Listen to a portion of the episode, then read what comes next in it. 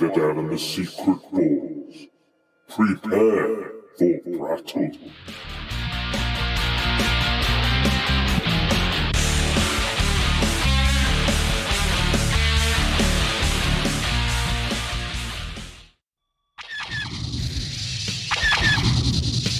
Choose a side in the Clone Wars.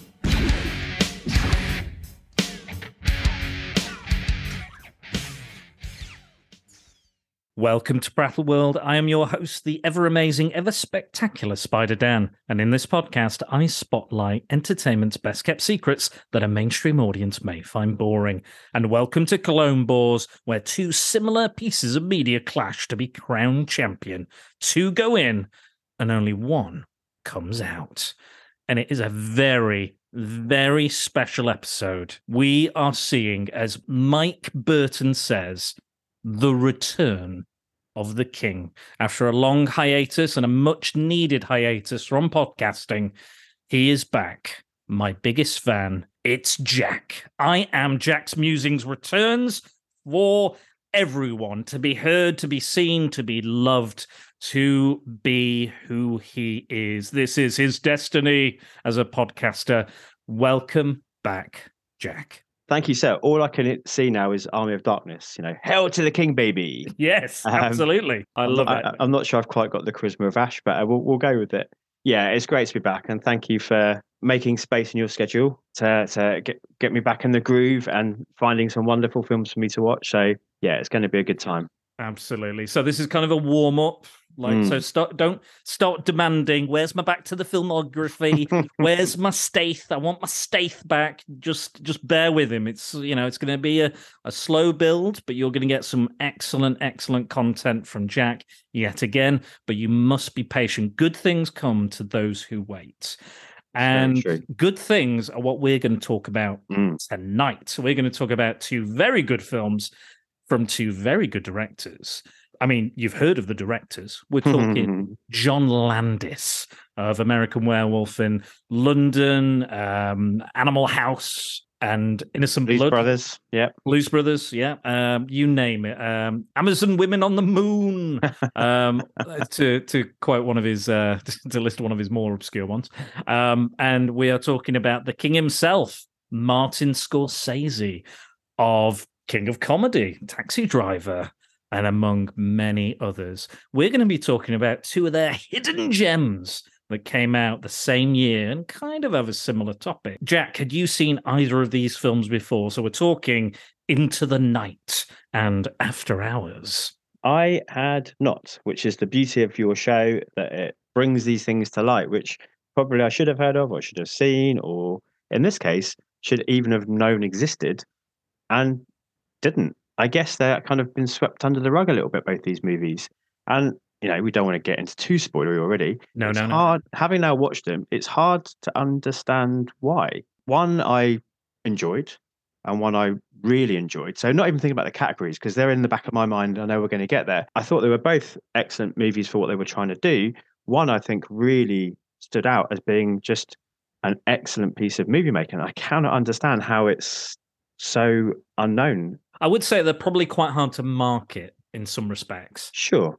and I think the trailers and and kind of the ideas uh, uh, kind of a bit amorphous. It's hard to kind Hmm. of go, what is this about? What what is this trying to say? What do we want the audience to get from it?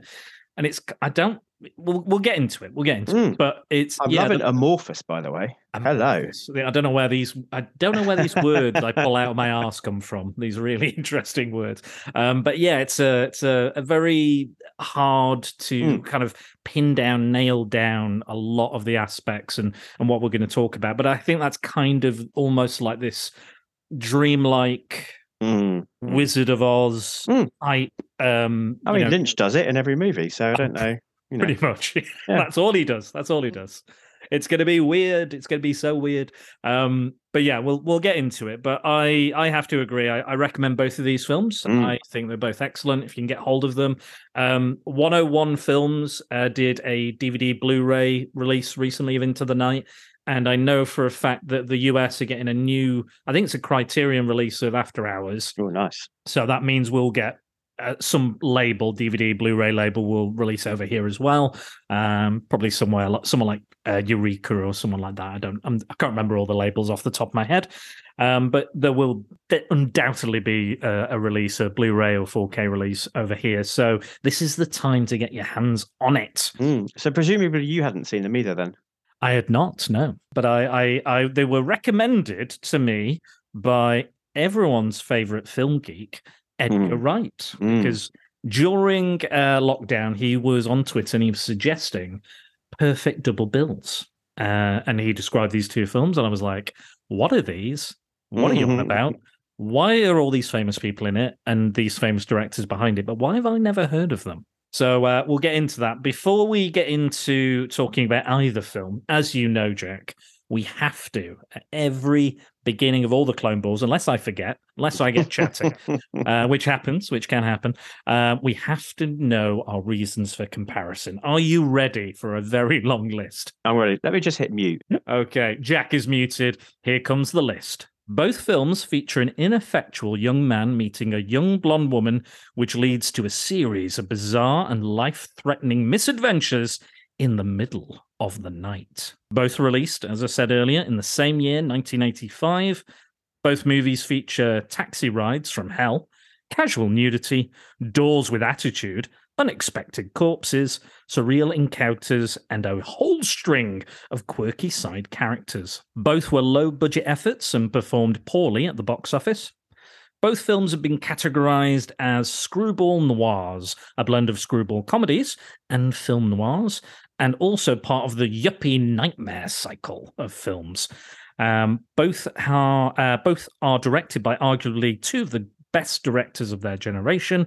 Both were coming off of projects that saw them dealing with severe financial, personal, professional, and legal issues at the time.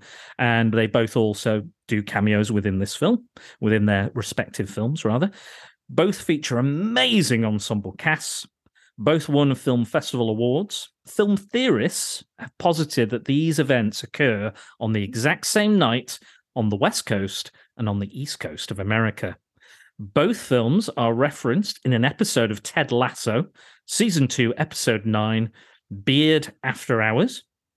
And both films have seemingly inspired some of the music from The Weeknd and some of his music videos. That is the list, Jack. What do All you right, think? beautiful. Yeah, it, all makes perfect sense. I mean, I loved your emphasis on the cast because they are star-studded in both respects, Mm. particularly after hours. Because I think I just recognised more people. I. I think if you were, you know, a bit older than ourselves, although I'm a bit older than yourself, um, you maybe would recognise more of the people in Into the Night. I think it was that that's leaning towards that, you know, 60s, 70s previous era, whereas the after hours is the kind of people that we would have known from growing up. The only thing I take contention with, and it's not contention, I just don't think it really matters about them taking place on the same night. I think it's a Hmm. fun idea, Hmm. and it helps to push them together for the for, for what we're doing. But I don't think it really makes a difference. No, no, I, I guess not. It's something I read, and I, I like the. Hmm. I like. I like. It's um. It's a film theory I like. You know, yeah, with, yeah, yeah. with film theories, I, I I I take them with a pinch of salt. Like people are like, oh well, The Matrix is connected to this film, film, Hmm. this film, and this does this. If you think about it this way, and I'm like, yeah, yeah, yeah, but it's not. It's not true. yeah, yeah. And I think you know, you and I have been talking about it before watching, and you, you sent me that tweet from Edgar Wright, and and maybe that's this is my mistake now. I watched it hoping that it might do something to my enjoyment, not enjoyment, my like Hmm. understanding. It might, but I don't think having that knowledge before watching them or afterwards and trying to analyze them really changes either movie. No. I think if there'd been an event such, you know, even if it'd been like it was a full moon on in both movies, or Mm, I don't know, that might have tied this theory together a bit more.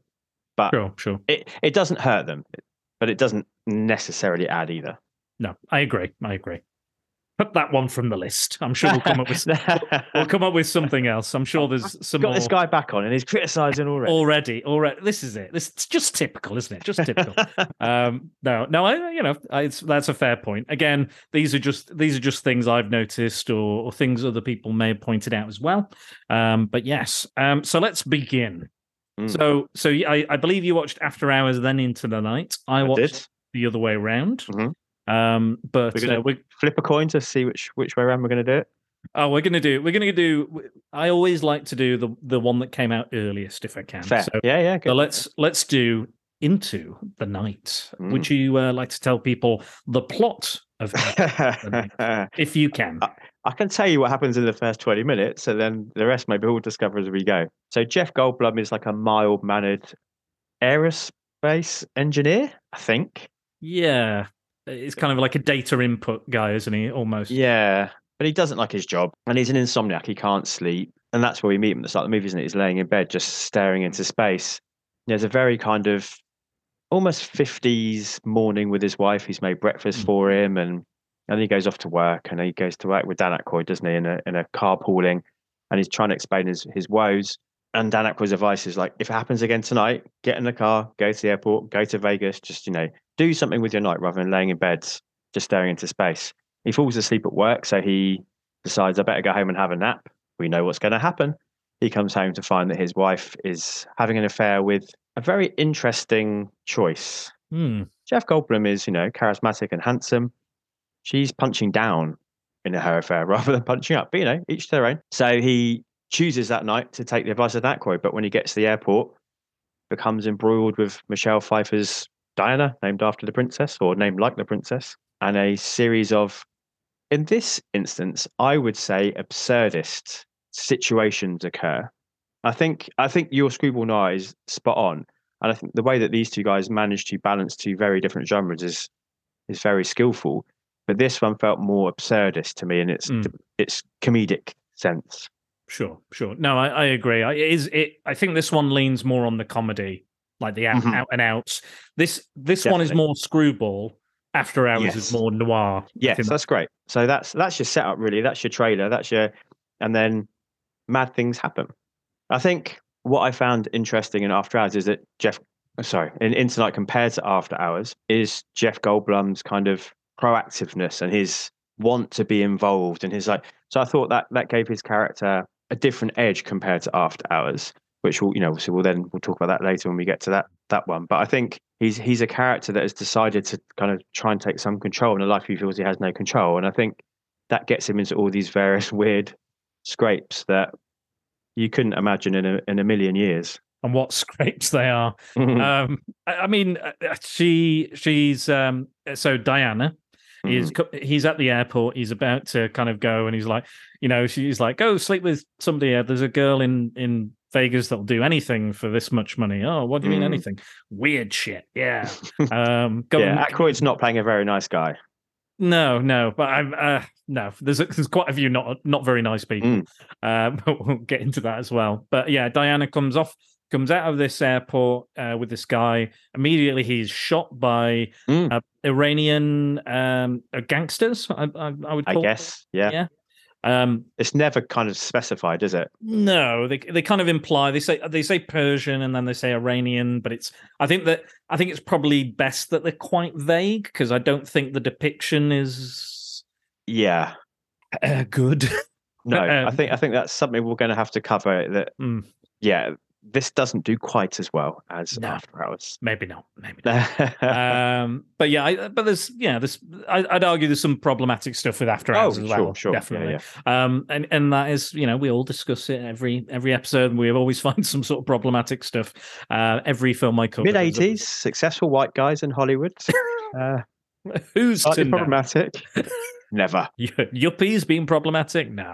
um, I've seen RoboCop; they're fine. Um, so yeah, so she's come comes out. These Iranian terrorists kill her boyfriend or the man she's Mm. with, um, and she is running for her life. Jumps on the the hood of his car, jumps in, and then they're they're off to the races. The Mm. adventure begins, um, and he's trying to just basically he tries to speak to the police, and she's like, "Don't speak, I don't want to speak to the police about this." He's like, "You just attacked. You were just shot at." You know, I was shot at, and she's like, "No, no, just want to go home. Just take me home." And he's he's doing, you know, he's doing his best, and he's trying to help as as much as he can. But she's n- not making it easy. Uh, I'd say No, she's not not fair. giving him not giving him the full story. She's lovely. She's beautiful, obviously, and Well, I was going to say, in case anybody's wondering why he would do this, it's 1985 Michelle Pfeiffer. oh, you know, in the peak of her powers. My goodness, she is a very attractive. I mean, always, still now is Sure, a very. yeah. But I mean, yeah, uh, uh, in this movie particularly, the way that she is styled and the way that I love she, her hair. Her hair's yeah, and the way that she carries herself as this character. I mean, we were just discussing before about Byzantium and Mm. um, Gemma Arterton, another actress in a role where you know, okay, I'm yours, do whatever you want with me. Michelle Pfeiffer is very much that in this movie. Mm, mm. And you know, and and the the same for Catwoman. I'm sure Tonya would agree with you there. You know, Rosanna Arquette, I think, is absolutely stunning Oh, as well Yeah, yeah, yeah. in her in her very own way, and Mm. I would quite happily, uh, you know, follow them anywhere uh, for for the li- slightest bit of attention or affection whatsoever. Yeah, um, Which so is yeah, really interesting to talk about when it comes to after Yeah. hours, I think. Yes, we will. We will discuss Mhm. that, you know, and uh, and and other stuff, uh, undoubtedly. Um, but yeah, we we find that slowly but surely there's this kind of plot unraveling. It's Mm. it's fairly complex, I think. The Yeah, yeah. because it's not all kind of laid out for you. Um, like After Hours is vague for a reason. Like there's Mhm. there's stuff going on, the paranoia builds. With this, it's kind of like it, it's it, is almost a bit more dreamlike, I'd say, than After Hours. Like After Hours is like high tension, and Yeah. you know, but this is kind of like it's LA. It, is it real? Is it Yeah. fake? You it's know, interesting because before, obviously, you said, and I completely agreed with you Hmm. that, that this is more of the screwball and, and after hours is more of the noir. But then I suppose plot wise, narrative wise, Mm. this is more noir in terms of that slowly revealing, twisty plot, not showing who's bad, who's good, whose intentions, what's going on. It has that kind of Chinatown, Maltese Mm. Falcon esque feel to it, doesn't it? So this is also noir. In its presentation, it's a screwball, but in its writing, it's a noir, I suppose. Yeah, I think so. And there's a there's a lot of the noirish elements, like you know, um, the spoilers for the film, but the whole Uh. plot behind it is it's it's a real estate scam. it's a real estate deal, which is kind of a a big thing in noir. That always turns out to be something really fucking mundane. And like it's Yeah. just it's about like a land developer, a greedy land developer, or something like that. And that's basically what this whole like people are Mhm. dead, loads of people have been killed, and it's all about this. Yeah, body count's surprisingly high. And the, and what's really interesting as well is is Landis really lands on the on the violence. Like he Mhm. really puts a, a fine point. The, the the violence is absolutely brutal. Like there's um I'd seen a clip of, of Landis getting shot, which I thought, Mhm. oh, that's that's you know, that's pretty brutal. But there's a guy just before him who gets Just shot. to, and- just sorry, not you know, just to be clear to everybody, Landis in character cameoing in the movie as as an Iranian terrorist getting yeah, shot. sorry, sorry, yeah, sorry. Apol- apologies. Um, yeah, his his unnamed Iranian terrorist or gangster or whatever he was. But there's a guy before, another guy who gets literally like slingshot into. He gets a shotgun to the chest and literally like bounces off the wall. And I was like, and I, it- you know, and I've seen a lot of, I've seen some shit, Jack. I've seen some violence. I've seen Cannibal Holocaust. I know how it all goes. And uh, and he literally like flies into that wall Mm. so hard. I was like, oh, I felt it. I felt it. It was horrible. Um, so it's really it's really interesting that he he piles on the absurd uh, the absurdity and the absurdist comedy, but then when it comes to like the it's not Looney Tunes violence. It's real, absolutely you know visceral violence, and and I like that juxtaposition that we go for. And like when the guy actually shoots himself as well. Again Mm. at the end of the film, there's a guy who shoots himself, and that's that's quite extreme. Oh yeah, well. yeah. It's Like- very um it's Private Pyle, like full metal Mm, jacket oh, God, style, yeah. Know, blood up the wall, people covered in blood that are, that are around him. Yeah, it has that that feel to it, absolutely. Yeah, it, I found that really fascinating, um, and the like, I do, I do think it is maybe a touch too long. Agreed. I think After Hours does something where because I, I read that the um, Scorsese cut twenty five minutes from After Hours, Even more, I think. I think yeah, yeah. maybe maybe more, Yeah. and I yeah. th- I think this could have just done with a bit of tightening up. Mhm. Just, I think there was a couple maybe too many cameos or maybe uh, too a many John scenes? Landis movie that's slightly long? Never. I mean, you know, I love Blues Brothers. I grew up watching that, but I mean, you know, Yeah, it is a bit long. half an hour out of that as well. I mean, not Werewolf to be fair, but Yeah, true. I think he is a director who is can be prone to to doing that as well. Mm. Oh, he's he's a larger than life character himself, isn't he? He's always like he's always like laughing, always laughing and and doing stuff. Um, so yeah, I, I can see why he. And it, again, it is very it is very LA. Like, yes. I think I think you said this off off the podcast that both of the cities in this are very much character Mhm. within the within the film, and and I, I get the sense that Landis loves LA. I don't get Mhm. the sense that Scorsese loves New York. Definitely. But there were some really interesting, I think, particularly towards the start of Into the Night, some Mm. really interesting choices in locations. Because you go from Jeff Goldblum's kind of suburbia, but Mm. he films that in a way which seems there's something not quite right with it, almost like Burton-esque yeah, So facade like to a it. like a blue velvet kind of. Uh, yeah, maybe that's a better comparison actually. Because there's a shot when he- when Goldblum's character is Ed, I think, is driving down under a bridge, and there's like a airplane being dragged across a, a bridge. It has a really otherworldly quality to it. It doesn't look like that should be real, but I'm assuming that's a real thing that happens at the LA airport. I don't know. So yeah, I think the way he chooses to shoot LA does give it a yeah, Lynchian is, is a better way to describe mm. it. That sense of like dreamlike. dreamlike, but also like a sense of falseness, I think, mm. which makes sense when he's making a film about people who are putting up pretenses and false fronts. And I th- yeah, I think it feels deliberate. I, I did quite like when it became like when he goes onto a set, he goes onto a Mhm. film set, um, and Michelle Pfeiffer's character has a friend there, and she's um turns out in the film within the film she's stolen these uh, emeralds, these Mm. very that are on some sort of Iranian scepter or something. She's like very a mule, isn't she? She's brought them in from yeah. Yeah. So and uh, and then there's a there's a, uh talking about casual nudity. There's a moment where she's um she's secreted them, let's say, uh, Yes. somewhere, and she's removing that. It's not it's not like it's not like "Oh, let me get this out. It's not basic instinct, no. No, it's not. It's nothing like that. It's just like it's it's an it's implied enough, and it's done. You know. With enough taste. and I think not- yeah, I was that's a, that's exactly what I think. The scene with Pfeiffer is tasteful because I think Mm. it's in keeping with the character because she is a character who is free about Mm. herself. She's very open, and I mean that in terms of to the world and Sure. to chances, and so I think she would be free with her body. I don't think she would care. I think there are other moments, and uh, you can accuse after hours of it as well, where there is casual nudity just for the sake of boobs. Mm, yeah, yeah, absolutely. I, I 100% agree. But I, again, it's uh, the kind of films that are being made that they, I, I think they do have to be a little bit risque. There has to be some Mhm. Yeah, sure, sure. risque elements. But yeah, absolutely, I, I agree. And I think, I think you don't get movies like that made then without having something like that. The Yeah. the expectation is there that if it's an adult film, we need to have Mhm. adult content, language, nudity, other themes that are adult. Um, Yeah. but yeah, I, I, I have to I have to agree. Um, Landis obviously puts massive amounts of direct cameos, uh, Mhm. including uh, Jim Henson. Mhm.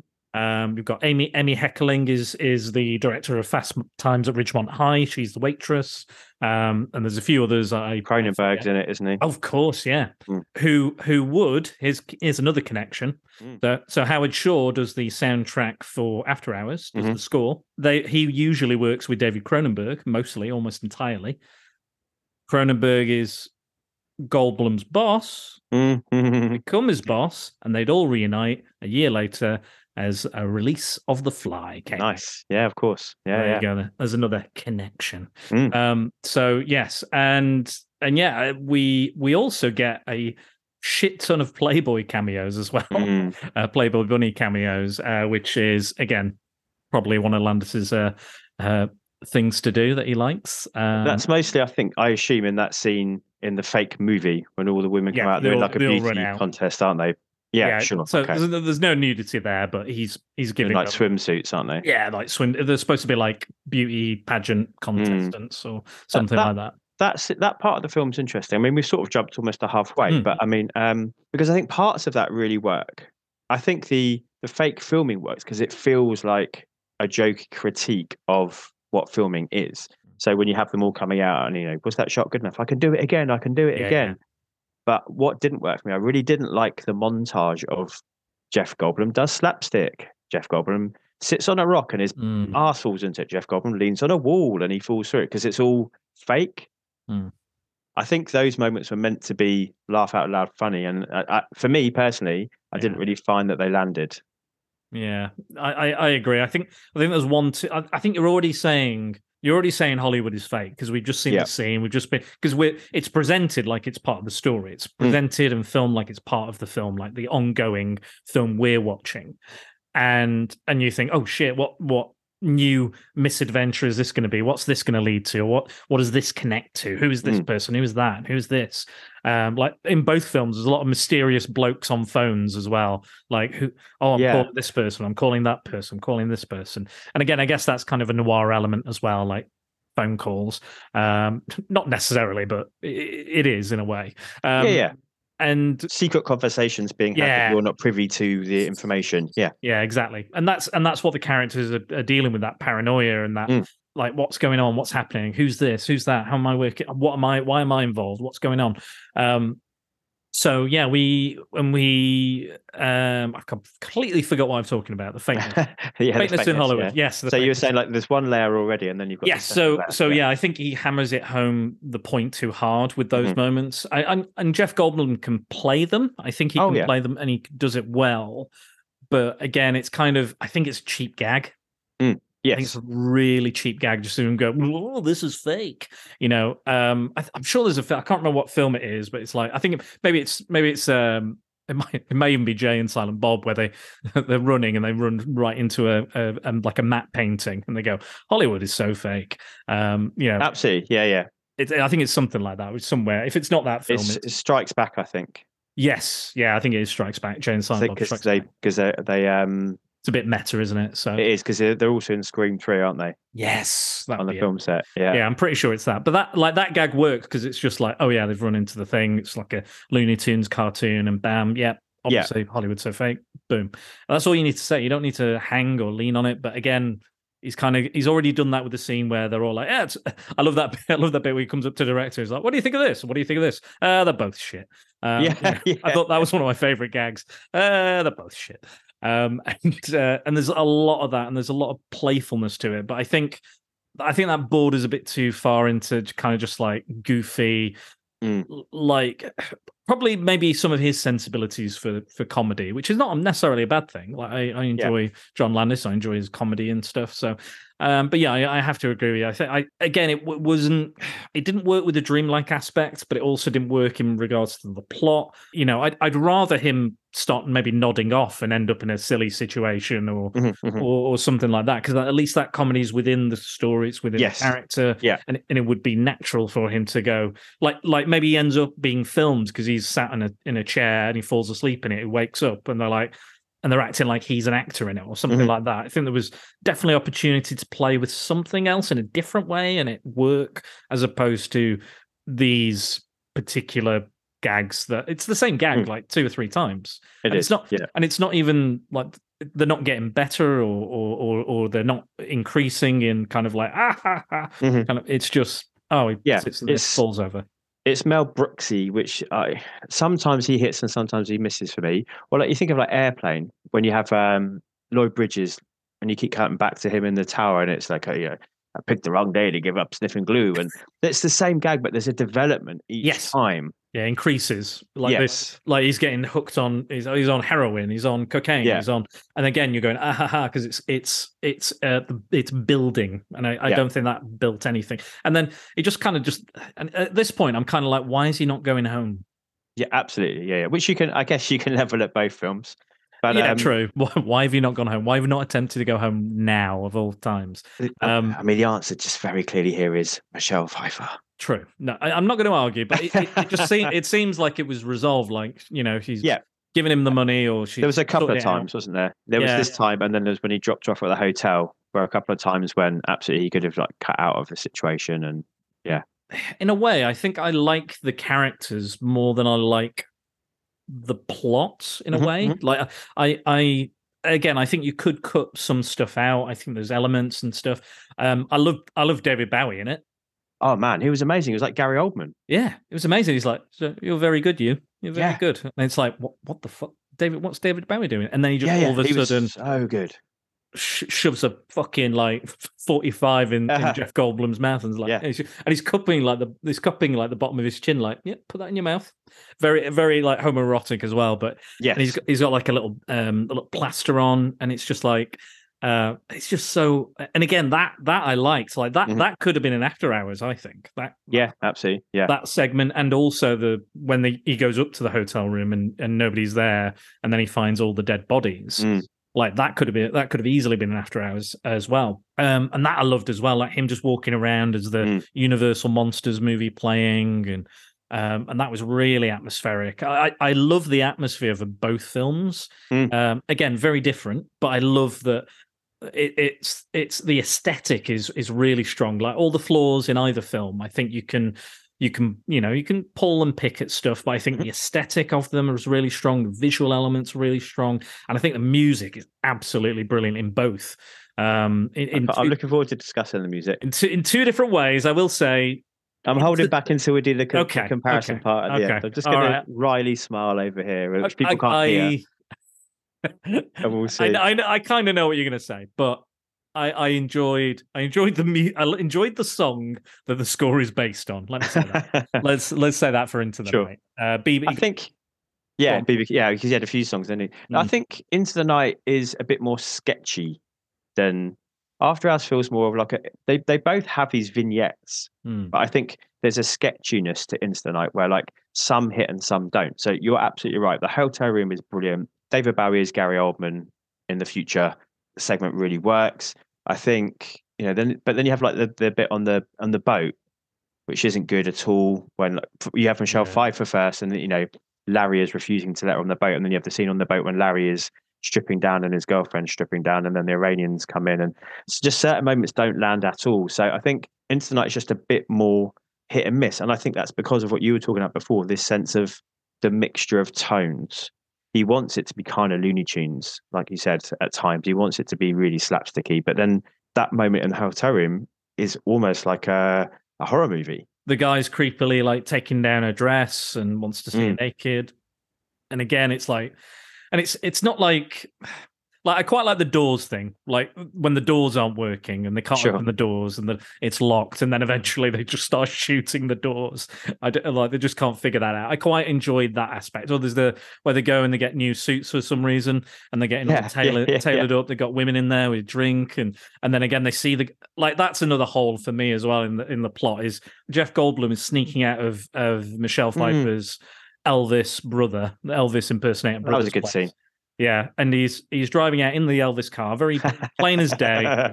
He's like, "You get down, but I'll drive out." And and John Landis's Iranian character Hmm. looks at the guy, uh, looks at Jeff Goldblum square in the face, and he's like, "Yeah, we'll move the car, no worries." But then later he spots him, and he's Hmm. like, "Oh my god, that's the guy! Why didn't he react like that before?" That's Hmm. for me. I was a bit like, "That that's fine," but you needed.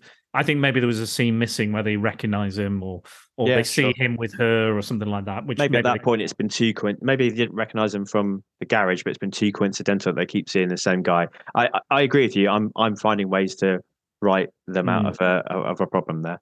Yeah, that was that was my only that was one of my only issues because I was like, well, why is that? Well, why wouldn't he do it then and Mm. do it now? But Because the What- beach house whatever. scene is is weird as well. Pfeiffer's character Diana has given her friend on the film set a coat, uh, has given her the emeralds, and they put them inside the secret pocket in a coat, haven't they? And the next morning, which is something to talk about as well, actually, about the fact that this isn't actually just one night into Yeah. the night. It's Yes. into the night and the day and the next night. it's like you know. forty-eight hours. Or That's a shit title.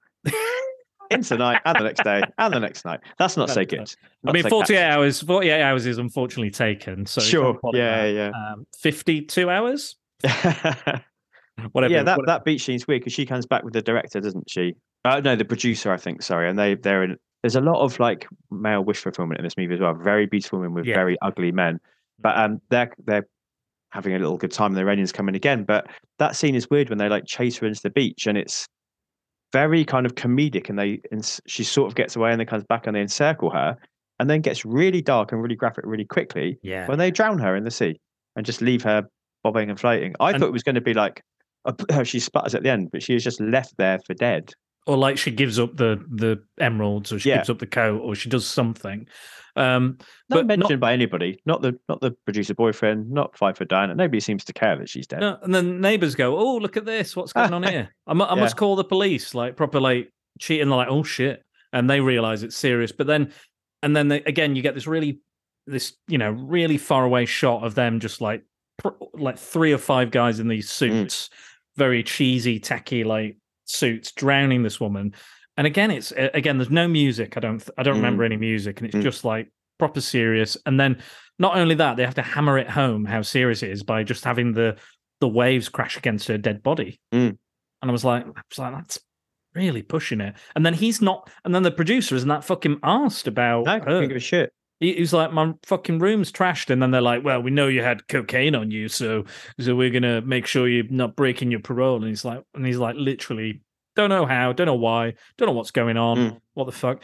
And then the limo, that whole limo scene, I didn't quite enjoy with the with the French uh, director. I can't remember. He's he's another famous director, but I can't remember his name off Yeah, is it my head. Vadim or Yeah, Vadim something, Vadim Yeah. something, whatever. Yeah, as we said, I'm not sure if I know who half these people are anyway. So But uh, and, and that goes to show we're talking about an obscure film with the directors of big names who are having cameos from all obscure people. Roger Uh, Vadim. There we go, Roger Vadim. Look him up, Google him, find out stuff. um, I know there's a YouTube video of all the cameos Mhm. from Into the Night, so if you want to know who everyone is, go watch that. I'll, you know what? I'll leave it in the show notes. How about that? Nice. There we go. I don't need to list them all because they're all going to be there in the show notes. Um, but yeah, that that whole like them, you know, he, the he, she invites the cop over. She gets the coat. Um, guy checks the coat, and then the cop comes over, and it's Mm. And he's like, "Oh, he doesn't speak English," and and you've got the two goons as well, and then they trick them out of the. It's not a very good trick. I, I know that obviously she's like, "Oh, I brought a policeman over, so you can't do anything," but then it's like, no, they could still do stuff. It's like one lone copper, Yeah. you know, and you've got three three massive guys, and and he's got a gun. I guess So- the whole force on the other side. Yeah, I, I hear you. But I think that's Yeah. that sketchiness. I think some things just feel thought out and work, Mm. where some things maybe it was, you know, like, oh, let's try this, and they kept it in, or I don't know, certain moments just don't land, do they, as well? Yeah, and uh, and I think what's good about it is the is the actors are really selling it. Like they're Mhm, doing mhm. their absolute best work they can do, and and you know I like Jeff Goldblum, and you know even his uh uh, ooh, uh mm, you Yeah. know, and all all that stuff, all those kind of uh, Jeff Goldblumisms.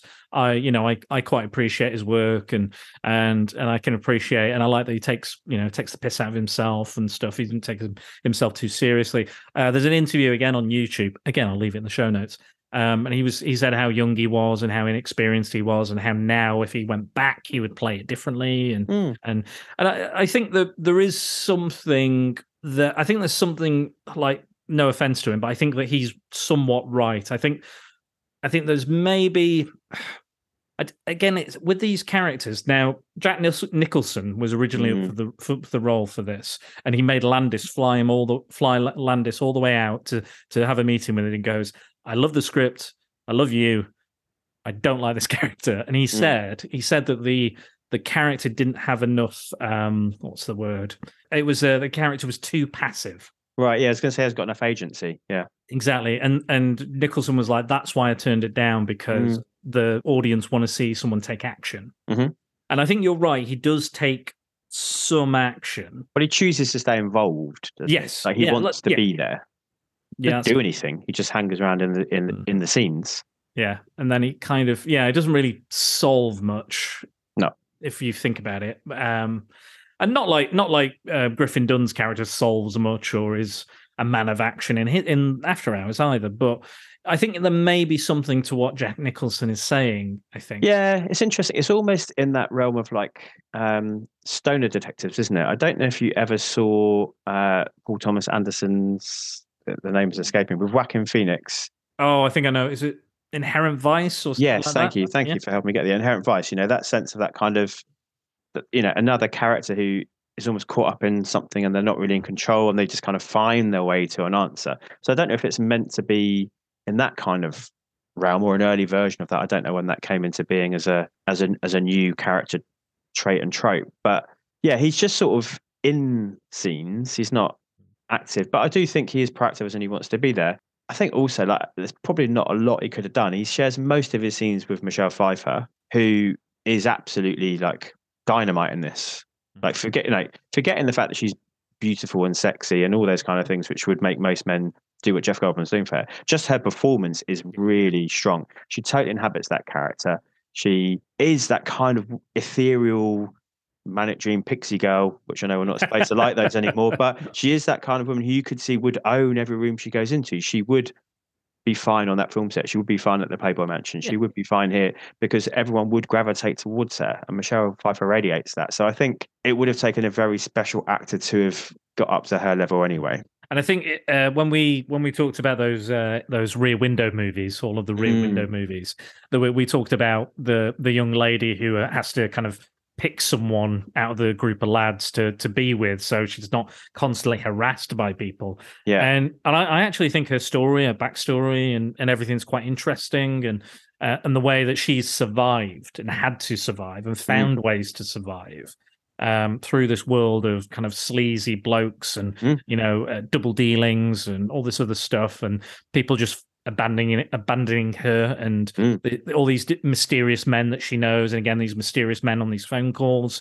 Like you know, fair enough, fair play to her, and and again, I can see why these characters have gravitated to her, but like she's she's the the go she's the go getter she's the Yes. she's the agency and and jeff goldblum is kind of eh, pulled along in a vacuum um and Yeah. along for the ride and i and i think in some ways he's supposed to be a little bit of a a, a blank slate for Mhm. us to identify with like I I can definitely identify with not fucking sleeping, and I can identify with going into the night looking for something, much like in After Hours, and not necessarily finding what I wanted or Mm. what I thought I wanted. Um, and again, we'll get into that. But there's there's definitely something I can kind of I can kind of see. Yeah.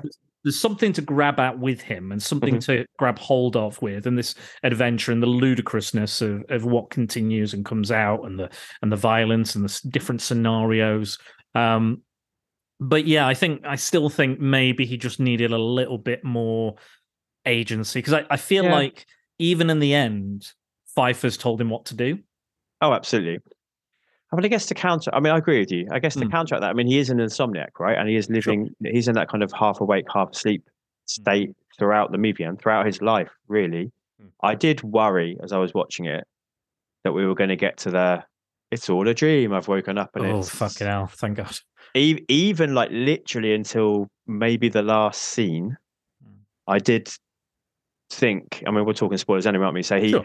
towards the end, they're they're staying at. Uh, they've been taken by a police detective, haven't they? After the big shootout at the airport, they they were going to get away, and then the plane doesn't take off. There's a mechanical failure, so they come back into the airport, don't they? They were going to run off to New Mexico or Mexico, I'm not sure Somewhere, somewhere, yeah. they were going to run off. So they come back into the airport and all the Iranians there, and there's a big shootout with all the police, and and then this bribe detective takes them to a ho- hotel room, and Jeff Goldblum falls asleep, doesn't he? And I thought, oh fuck, here we go. Yeah. It was you know he's at the airport, so this is where he was all along, and the whole thing was like a fever dream or an insomniac's dream. Until he wakes up, Michelle Pfeiffer's gone, and then he leaves the room, and then she's there in the hallway waiting for him. Mm. She's decided to come back. It probably did happen rather than it was just all a dream. But then it could indicate that it was a dream because she, the way the the maid is saying that, oh, it's been like a couple of days or it's been like twenty four hours. That Yeah, been 24 asleep. hours, wasn't it? Yeah, but she did say she saw her leave, didn't she? Yeah, and still her leave. So you're thinking, is is he imagining that? Is he dreaming that? And is, is Yeah. he dreaming her coming back? So maybe it could be. Could Um, be, yeah. I know we've got something to talk about at the end of After Hours as well, a little bit as well, Mm. and what what they're trying to say with the ending of that film, or what we think they're trying to say. It's it's it's a fun time. Again, I I Yes. I, I definitely think it's a bit too long, but I I, Mhm. I it's not a film I will I I, I hated or I'm, I'm I, I'm I don't you know I I don't. I didn't enjoy it. I absolutely enjoyed it. I think, yeah, it does have Yeah. problems, and so does so does After Hours, and we'll we'll get into that comparison as well um, pretty pretty soon, I think. Um, is there anything else you wanted to say about Into the Night before we get into into After Hours, or um, anything you want to bring up? No, I, th- I agree. I think you know it whizzes past. It's a fun time. I think the flaws are there as you watch it, whereas maybe after hours the flaws are there when you start to analyze it afterwards. Hmm. Not to try and pun on a title, but um, I think it's very much just a John Landis movie. I mean, I'm not an aficionado of his. I've not seen all his work, But I did, you know, like I said before, I grew up watching Blues Brothers. I loved that. But you watch that as an adult, and it's a very flawed movie. It's fun. It's a very Hmm. flawed movie. So I think it has those that kind of hallmarks of the things which he gravitates towards that you like probably wouldn't make it into a movie. Now, I suppose the closest that we have to, to that modern day is the Judd Apatow cycle of movies where they were sketchy and always overlong and Mm. had moments that hit and didn't land. Uh, Mm. I mean, what he is good at is car chases. There's a great Oh, car yeah. in this through the the, the multi-story car park. Yeah, proper taxi ride. He's just like, I love the ca- they jump in the cab and he's like, "Fuck, I'm being shot at," and he's like Yeah. reversing, and then he, um, he, I think he slams on the brakes and Landis hits the floor in his as his Iranian character, um, and then, and then he then he, he escapes the the Iranian mobsters, and and he just turns to him, and they're all like, like, "Oh wow, we made it, we're we're we're okay," and he gets, "Get the fuck out of my Yeah. cab!" There was I a really funny moment in that. I don't know if you've got an explanation. When Mm. he enters the the car park, he stops and gets a ticket. And they're like, What are you doing? What are you doing? He's like, Trust me, trust me. And his plan is to drive most of the way up, isn't it? And then he gets enough of a head start that he can skid out of there. It's one of those like twisty, windy, Mm. like roads up through the multi story. And they keep going and then he drives back the other way to get down. But on the way back out, he bursts through the barrier. So I'm not sure why he stopped to get the. I don't know. I don't know if he had. Maybe it's just a silly moment. We're not supposed to really think too much, and I'm going. Yeah. deep, but I, I, I, maybe maybe he was saving the, the cab, not damaging it on the way in, but damaging it on the way out. Not who knows? how I mean uh, lo- the logic is is but but there you are. Um, I will I will say um, Clu Gulager, who plays the agent at the end, the FBI agent or Yeah. CIA, whoever he is. Um, he said, as, as I uh, suggested earlier, that both directors are coming off some very difficult things in their Mm. lives. So, so Landis, quite famously, uh, is coming off of the Twilight Zone, Mhm. which uh, Vic Morrow and two children died because he asked for more explosions and bigger explosions, and um, and the children weren't supposed to work that late. So, unfortunately, an explosion went off. Helicopter came down and he and unfortunately cut the actor and the two children to pieces in the rotor blades, which is horrific tragedy. There was a whole court case. He was cleared. However you feel about that, he was cleared and and now has to kind of live with the knowledge of Mm. being responsible. There's a great little documentary on uh, Shudder. If you have access to Shudder, I highly recommend it. Um, there's loads of kind of uh, basically like like backstage pass, like I do, Mhm. but it's on certain films. So uh, highly recommend uh, those documentaries. Cursed Films, it's called. That's it. And uh, and yeah, so however you feel, he's coming off that. And Clu Gulager says that the amount of cameos we had was a sign of support for for Landis. The reason that they turn up, you know, Jim Henson and everyone else, is to go. We still believe in him. He's still our friend. We still support him, which is nice. And again, however you feel about Landis and that absolute tragedy that Mm. occurred, you know, it's it's an it's you know, if that's true, then I think that's a pretty nice thing of of Yeah. um, you know, of, of your friends to turn out and assist you. Maybe didn't help the film because a lot of pointless scenes that don't really go anywhere. I was Um, going to say like that's great, and it's nice to have that show of support. Um, actors probably would have done a better job. Let's be honest. Sure. Sure. They're, they're directors for a reason, and not actors. Uh, It did, it does jolt me out every now and then. Some sometimes these things work, and they're like Cronenberg acts, so actually that's fine.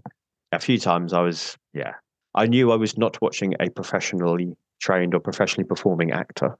Um, but yeah, that's the last thing I want to say about Into the Night. Uh, again, do recommend it. Give it a give it a go. Um, and now let's let's go into After Hours Mm. because different rules apply After Hours. Um, so uh, so Jack, why don't you tell us about this one? Uh, what is your synopsis for Mm, this? Yeah, okay.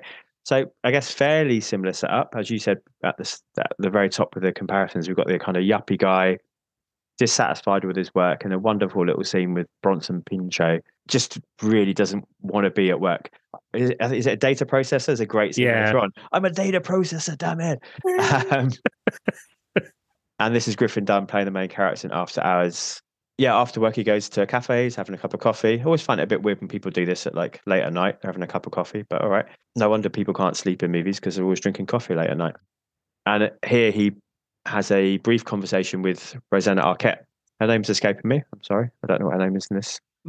yeah, Marcy, Marcy. Marcy, thank you. Yes, he's having a conversation with her, and she drops in some weird little tidbits about like I've got an artist friend and she makes what is it like paper mache Uh, yeah, cheese, cheese, um, bagels or something like that. something yeah. like that. Yeah, cream, So- cream cheese, cream cheese bagel. That's it, yeah. Um, and then sort of briefly mentions a guy which puts him off, but then gives him her number and says, you know, if you ever want one of these paper mache, give me a call and we'll be able to sort that out. So he goes home and decides she was very attractive. She was, she is brilliant, I think, in the scene she's in because you never know who's going to walk in the room with you. You never know who you're talking to. She's kind of cutesy, but she's also sexy and she's kind of like unhinged, but also she's very, very good in this role, I think. But he's very taken with her, as again, as with Michelle Pfeiffer as Diana, understandably. So he gives her number a call, and she says, "Well, why don't you come over then?" Which was probably the worst mistake he's he's ever made, was choosing to do that. Because again, this this is now our setup, and then a cycle of kind of we said absurd for um into the night. Mm. Here, I think I would say surreal, surreal vignettes occur, starting with kind of the date with her and getting to know her housemate. No, I, th- I think that's a that's a fine synopsis without spoiling too much. But yeah, Which we'll do in a minute, I'm sure, as we talk oh, about it, but absolutely, In terms of the setup, that's where we're at, isn't it? And then Yeah. actually is set over one night of kind of weird, crazy, wacky occurrences with such a brilliant supporting cast. Absolutely, absolutely. Um, you mentioned the housemate. It's uh, Linda Mm. Fiorentino, I Mm. think, um, of Dogma and various other films as well. I, I was I was very taken with her. I love her, I love her hairstyle, her style. Um, Yeah. she's got a really cool character, really interesting, um, and and really different. Um, and Yeah. yeah, it was. I, I really I really dug what what she was what she was doing, what she was about, how she presented herself, and and and everything. Um, I, I After Hours is a very interesting film. Mm. It's kind of like we are saying, like a dark kind of Wizard of Oz type. Yeah, which is Um, directly referenced, isn't it? Yeah, like an urban nightmare. Yeah. But I like I, I I like I was saying, I do relate to like Jeff Goldblum's character. I've I've had nights like this. Like, Mhm. I've had nights where, like I said, I'm chasing what I think I want, or someone I want, or something, or you know, you're going into the night. You know, I, I think um, Ted Mosby says it's best. Uh, said it's best in uh, in How I Met Your Mother, where he goes, um, you know, good things never occur after three o'clock in the morning sure. Don't- Yeah, yeah. don't don't fucking bother um and he's and he was right um and there's been you know there's been situations where i've met a young lady or or we you know you have expectations or they have expectations or you know you know or misunderstandings occur or or again Hmm. there's a series of unfortunate events Yeah. um as i think you you called it on your Letterboxd review yeah. um, but yeah, like I've been in those situations. And yeah, was it something I wanted at the time? Yeah. Did I make the right decisions at personal decisions at the time? Did I act in the right way? Uh, I, you know, uh, probably not. Or I, I did what I thought was best in those situations. But very much I've I've seen and, and been in these situations. So I found it quite relatable. But also, Mm. We don't know anything about him. We don't Yeah. know if he's a good guy deep down. Interesting. I, and I think you use blank slate for Jeff Goldblum in Into the Night, and I think it's a similar case here. I think he's presented to us early on as like an off, you know, Office Space, the Hmm. Mike Judge movie, Hmm. like that kind of. Oh, we all know this guy. Like he hates his job. We've all been there, and then I agree with you. Like we've all been at that place where, like, is this the right decision at this point? Afterwards, you know it's not going to be, but I'm going to go through with it anyway. And we've all done that at a certain point. So I think we are supposed to like him at the start. Hmm. However, I do think that one of the key differences between the two movies is that this has more depth. I think this has something to say after hours compared to Night. I think Night is good fun, Hmm. but it's all gloss, it's all surface, it's all quite shallow, really. It's LA. Yeah, exactly. Whereas this is definitely 19, le- early 1980s New York. It's not a nice place to be in Soho, but also has something to say about the kind of people. Sorry for banging my mic then excitedly. Um, yeah, I think we are supposed to judge him because essentially he gets himself into the scrape because he wants to get laid. And when it doesn't work out with Marcy, it's like, well, she'll do then. And actually, will she do? And I'm not sure about her. And but he continually lets himself be invited into blonde women's homes Mm. hoping he's going to get some. And I think we are supposed to judge him for that. Oh, absolutely. Yeah. I mean, I mean, he he's. It's almost like 500 Days of Summer in some ways. Like a lot of people view that and they go, "Oh wow, Summer's a real bitch," and you Mm. think, actually, no, he's a fucking knobhead. The guy that, like, even even Joseph Gordon-Levitt, like, I think you're watching that film wrong because he has these expectations and he thinks she'll change her mind and and she'll be with him and she'll do that. And I think there is this kind of almost a, a- layer of toxic masculinity that he he goes, well, she's invited me over, so that means we're gonna have sex. yeah, absolutely. If Yeah, if we yeah. don't have sex, I'm gonna be fucking disappointed. I'm gonna be angry and I'm gonna be shitty. And that and that's what he does. He, well, Yeah. to be to be fair, there are certain kind of red flags.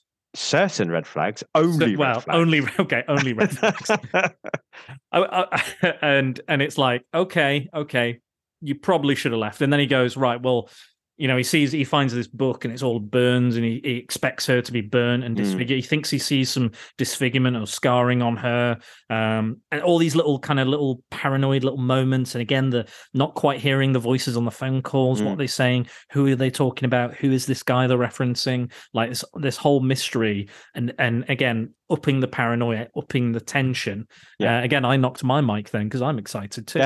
um, and and again, I think it does it better than than Into the Night, where it's kind of still Into Night kind of still wants to have its cake and eat it. It still wants to be the Mm. fun, you know, comedy. But I think this this is. I think if I watched After Hours again now, I think I would laugh out loud more and on a second viewing. Yeah.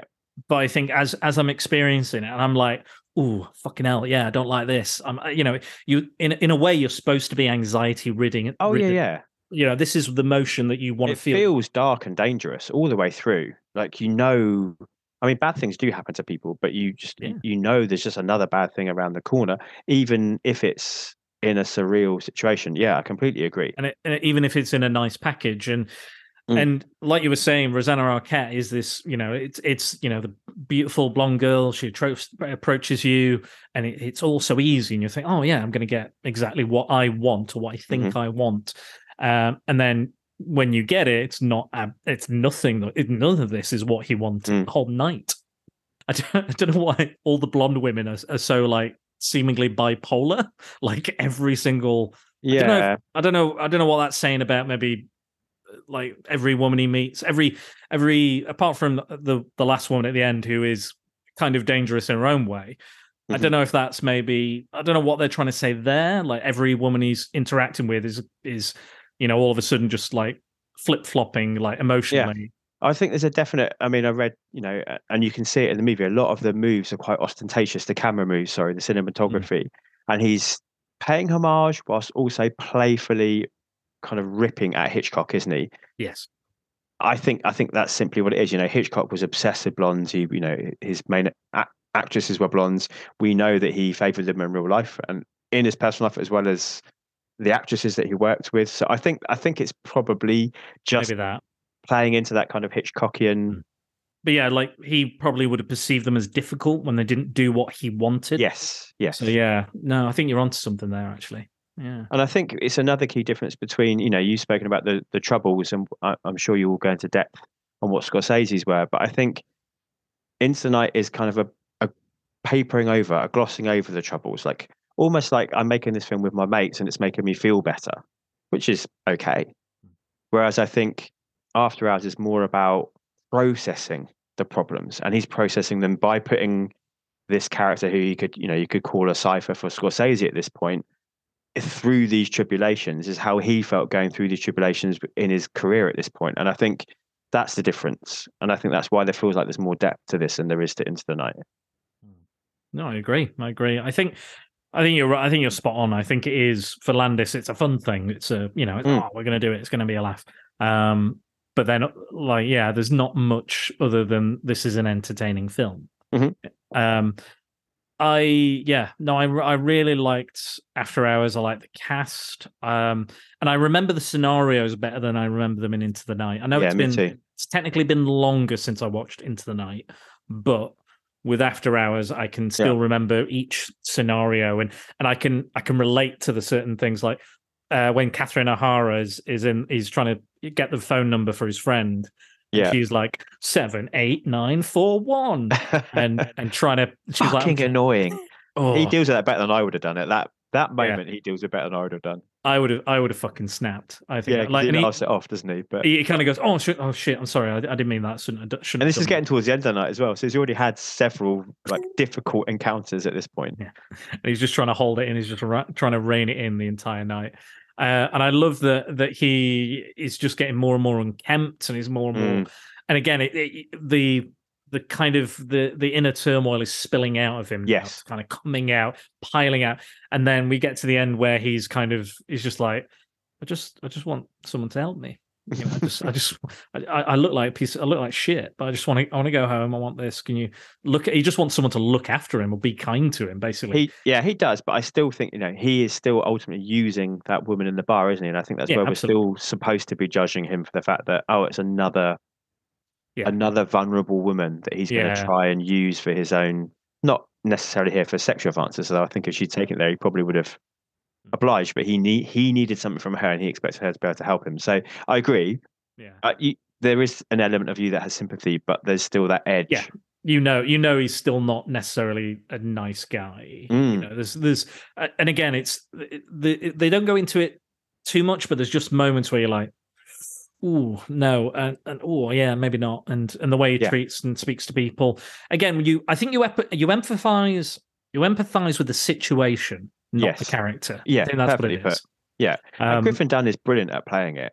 oh yeah so good because he knows exactly where his character needs to be out in each scene and he just plays it perfectly each time to the point where you know t- even in the initial encounters with rosanna arquette and you're kind of like still on his side at that point like what is she keeping secret from him why is she acting this way but then the, when he comes back to the apartment and he finds we're going full spoiler right yeah go go go he finds that she's committed suicide and taken pills and killed herself.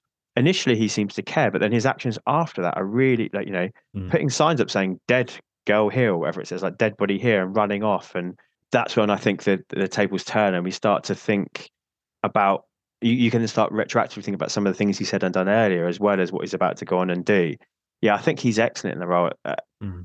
taking you on a journey with this character and toing and froing between like whether you want him to succeed and get home or not. and and then again like later on where we find out that um i was going to say john hurt it's not john hurt is it it's um John John Heard. john hurt there we go close enough close Yeah. enough uh john heard or uh uh, mr mcallister um, who I, I, Mr. I and to- Mrs. McAllister. yeah, course. Mr. and Mrs. McAllister Yeah. meet for the very first time in this film um, before they turn up in Home Oh, Alone. maybe it's an origin story. Yeah, well, I mean, I mean that's their. I guess that's their after hours, isn't it? When they just Yeah, right. horrible parents fucking up. Oh no.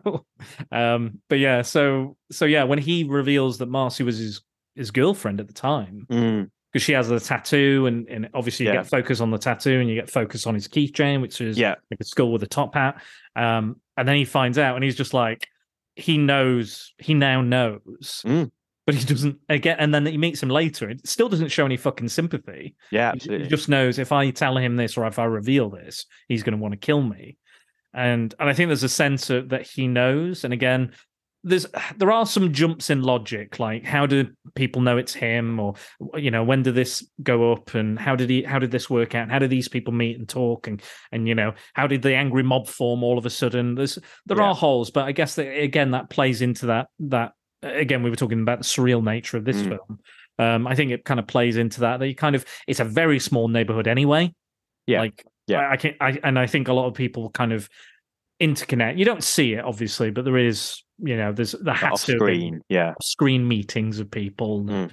Um, and then it goes from like ten to eleven, and and you know it just escalates and escalates. One of my one of my favorite moments in the in the film is such a throwaway gag, but it's a throwaway gag that actually works. Was when Mm-hmm. um, he's on a fire escape and he's he's looking at this couple in this in the window, Mm, this couple arguing, and then the the wife shoots the husband dead, and he's like fucking hell, and he was like they'll probably blame it on me as well. Yeah, it's Uh, great, isn't it? Yeah, yeah. I thought that was I thought that was brilliant, and There's a couple of moments like that when he's in in the public toilets and he's going using the urinal when he's taking a piss, and you get the the slow pan to the picture of the shark eating the guy's cock on the wall. It's like that castration idea of like Yeah. it just it's the, the the pan is just perfectly timed. There's a couple little moments like that I think work really well. I think that's a good thing to to mention about the the castration because it is about that that male that male desire that I'm just going to go out into the night. I'm going to have unsolicited sex. I'm never going to call her again. I'm going to get exactly what I want.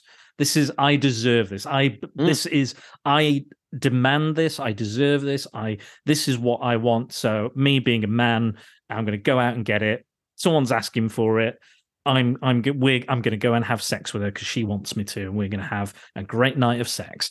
Um, but then the the whole film is arguably about the the male castration. Like every every woman he meets, he goes, "Oh fucking hell, this is this is not what I thought it was going to be," or "This is Mm. this is a dangerous moment." And and this whole idea of him going out and he's being led by his penis, Yeah, yeah, hundred percent. and then the whole night is him his penis just being cut down inch by inch all the way through the night, and and him just going. And again, it is there is. I mean, it's it's talking about toxic masculinity before there was a phrase for it. I imagine, Mm. um, in a sense. Um, and and again, like it's not. It's a character. Again, it's a situation we can relate to. And again, we'll put ourselves. We all put ourselves in dangerous situations on nights out. We do things we shouldn't probably do, but at the time we think of the right things or the right thing at that time or the best thing at that time. Um, and again, you can go back throughout your entire life and regret or say, I could have handled that better or done this, or maybe I should have done that or been a bit kinder, a bit more sensitive. Um, but it happens. And and I again I think it's the it's very much and I think you know we've all had situations like this, and we've all probably reacted or reacted worse than uh, Mm, mhm, than mhm. uh, the character does in this. Um, but yeah, it's a really fascinating um, uh, just delve into the dark side of of the urban jungle Mm. um, that these the, you know an ineffectual a supposedly ineffectual man finds himself and and becomes and but he does try to do good things as well i think that's quite clever because i think if he was just being selfish and just constantly trying to get home which he is anyway but there Mm. are moments where he he goes oh they've stolen that sculpture let me get him Yeah, yeah, Yeah. or oh they've tied her up i've got to go help her Mhm. So there are moments where he's being genuinely a nice guy and doing good things yes. and I, and I think those moments are there because I think if they weren't, you just wouldn't give a fuck about the character. Like you would just yeah, be like, that's fair. he deserves all of this. Yeah, I was going to say, I, I don't think he's ever truly like malicious and hurtful. He's just selfish and thoughtless. And it's, Hmm. as you said before, I, I thought it was going to go this way and it's not. So now I'm annoyed. So yeah, I think uh, he, he's not an abhorrent character in any way. No. And there are some little moments where like he's, Maybe, maybe apathetic is a better word. Maybe he just doesn't care or indifferent. Maybe. yeah, I think it's just, you know, you know, I don't want to just repeat what you've already said or like, you know, ideas we've discussed, but it is just that sense of, you know, this is what I wanted from this encounter or this moment or this part of the night, and I've not got it. So forget it, then I'm off. Like, Mm. you know, you're not giving me what I want. And and I think that is that is a selfish attitude that a lot of young, and we I, I think just young generally, it doesn't need to be men, a lot No, of young no. people have because they want that that's the time of life they're in. Mm. But I think also the fact that he comes from this kind of businessy Wall Street seeming background clearly is another layer to the to the critique of what Scorsese is doing. I think there is the want of a better phrase. I'm not a massive. I'll be honest. I think it's overused. The kind of toxic masculinity. yeah, I think sure. it can be thrown around a bit too too easily. I think it does apply here. Before before it was a thing. I agree. But I think there is that layer. But there's also that layer of kind of the the yuppie businessman, as you said it before. Do you call it the yuppie nightmare cycle? Yeah, yuppie nightmare cycle. So things like uh, films That's like definitely here too. oh yeah, yeah, films like um, Something Wild or Blind Date with Mhm. Bruce Willis and Mhm. uh, a few of the few of the films that are kind of like oh, I met a beautiful woman. This is exactly what I want. No, it isn't. Um, and Yeah. that's where the kind of comedy ensues. Like they're they're out of control woman, and I'm a sensible businessman. You know, it's that that kind of thing where it's kind of that. But this, I'd say, these films are arguably a bit darker than those. Like the at the edge of Yeah. the darker, uh, more serious side. Again, the more noir side of of those type of type of films. But I'd say they're in there. I'd say they're in Part of this, if I understand rightly, and I know you're good with your trivia. I'm sure you're going to come to it later. Part of this was stolen, wasn't it, from a radio drama? I guess unwittingly so on Scorsese's behalf because he didn't write it. He Mm. he directed it as somebody else's script, but by the guy that went on to write Vampire's Kiss. Maybe I, thi- I, think, so. I think yeah. the guy who wrote the radio drama, who sued successfully sued Mm. the makers of this film, I think it's the first third, isn't it? Is essentially his Yeah. radio drama that he did. I think it's the same guy that went on to write Vampire's Kiss, which of course is another from this kind of yuppie. It must be another yuppie Yeah. nightmare yeah, yeah, um, cycle. Yeah. Uh, Well, yeah, that's a that's a whole nother that's a whole nother podcast and a whole Sure. other film entirely. I, I think you watched that after we did our uh, draft of the top five, didn't we? I did, yeah. Uh, uh, actually, another brilliant film that I, I I'd rather watch that again than I would American Psycho. Oh, there you go. There I you think go. Vampire's Kiss got more. It's got more going on than American Psycho has. Uh, I, I, you know what? I, I might agree with you there. Might agree with you. I do need to re. Okay, So. Yeah, that's that's already a win. That's a five Yeah. out of five film. Um, But yeah, no, you are you are right. It was uh, written by a student who apparently had some similar experience or something. But most of the stuff from that that monologue, that sketch, that you Mm. know, whatever you want to call it, um, did end up in the in the film. So the cream cheese bagel paperweights, uh, Paul calling Marcy that night by the paperweights, Paul losing the cab fare. Um, Mm. Marcy being raped by a former boyfriend who came down the fire escape. She falls asleep during the rape. Uh, Marcy being married to a man who works overseas. She writes to every day. Um, talks about the sexual quirk. Um, the surrender, Dorothy. Mm. Uh, that's, kind of become a that's meme. good moment. Yeah, That's become a meme that, and people just replace whatever the weird thing is that he says. Okay, all right. Um, and yeah, uh, and then yeah, like you said, filed for a successful lawsuit and uh, got some money. But yeah, I, I, that was I mean, before. I mean, rightly so, because that is not subtle. Because that, you know I mean, that is word for word what happens at the start of this movie. It's a good third of the film, at least. Yeah. Like, all It's quite slow to begin with, to be fair. They kind of Hmm. build up to Marcy and her being the kickoff of, because it's when he chooses to leave, isn't it? Is when things kick off because he goes out into into the night Mhm. um, to get his to make his way home, and then he can't get home on the train, can he? Because the fares have gone up, and it starts pissing down with the rain, and he goes in the bar and starts meeting the other people before he goes back to Marcy's and finds that she's killed herself. So again, there's you know, if he just stayed there in the apartment and not been such a dick because of the weird things she told him, the real stories, then this would have gone a very different way. But then, but then, I part of me thinks that he was right to leave after. Like, I probably would have left before. Again, all those red, all those red flags. But Yeah. still, I think in some ways he had to get out of that situation. I mean, he'd already tried it on with a housemate, hadn't he? Oh, I'll give you a massage. Yeah, that's perfectly normal. Yeah, I, I did. I did like. I did like. Like you were saying, Rosanna Arquette was really good because you never. Un, completely unpredictable. Mm. Um, and I, I've had again, I've had situations like that or nights like that where you know you meet somebody and it's totally not what you thought it was going to be, and they're not the person you thought they were. Um, but yeah, and but then neither was I. Probably I was you know, presenting something they thought they wanted or thought I was. But there you are. There you are. But yeah, I um It, it, I did read a funny review that talked about you know the crutch of, of money, but the fact that, as you said, in the cab ride Mm. over, his twenty dollar bill flies out the window, doesn't it? Mm. Not sure why he puts it down in that little money holder, but yeah, that was a like that was ash- a stupid move. ashtray or something. Yeah, and it flies away, doesn't it? But it is funny to watch now, thinking like, or use your card, or go to a cash point, or like. Mm, Of course, these things weren't around then, so he literally stuck with what is it about ninety cents or something he's got in his like pocket. that, yeah. I would I would have probably gone out with more money though. I'm not sure how much. Like he's he's paid all, in- his, entire cab fare. I did read In in the eighties, twenty dollars is probably goes quite far, doesn't it? yeah, I guess maybe. But I I read that it would have. ta- I read on IMDb it would have taken him almost two hours to walk home. Right. Okay. So, the, So- so like the length of the movie, basically. If he just Yeah, if he just much. decided to just call it a night and just walk home, he would have been all right. It'd be a very boring movie. I'll tell you that. True. Uh, yeah, yeah. Which which it isn't. Thankfully. No, luckily. Um, Tim Burton. Speaking of people who were originally going to be involved, Tim Burton was approached to Mm. direct originally. Well, thank goodness he didn't. I, I'd have been. Ooh, gothic. Ooh, towers. Ooh, people with dark makeup. I would have been interested to see what what he would have done with it. Uh, I don't think it would have been as Mhm. good, but I would have been interested to see his urban jungle nightmare thing, uh, what he would have brought to it. Uh, speaking of other directors, though, one of the hardest things for Scorsese to figure out was the ending. Um, Mm, yeah, they, yeah, yeah, they yeah. couldn't agree on an ending. Nobody found the right way to end it. Um, so he spoke to Brian De Palma, Terry Gilliam, uh, Steven Spielberg, who suggested the angry mob and the paper mache statue at the end, him being trapped in that. So good. So weird. It's so bizarre, and they're like, and it and it works somehow bizarrely. It does, yeah. Um, uh, but it was it was Peeping Tom director Michael Powell who suggested the ending for the film. So spoilers for the ending. One, two, three. That he ends up back at the office at the start of a new day. Mm.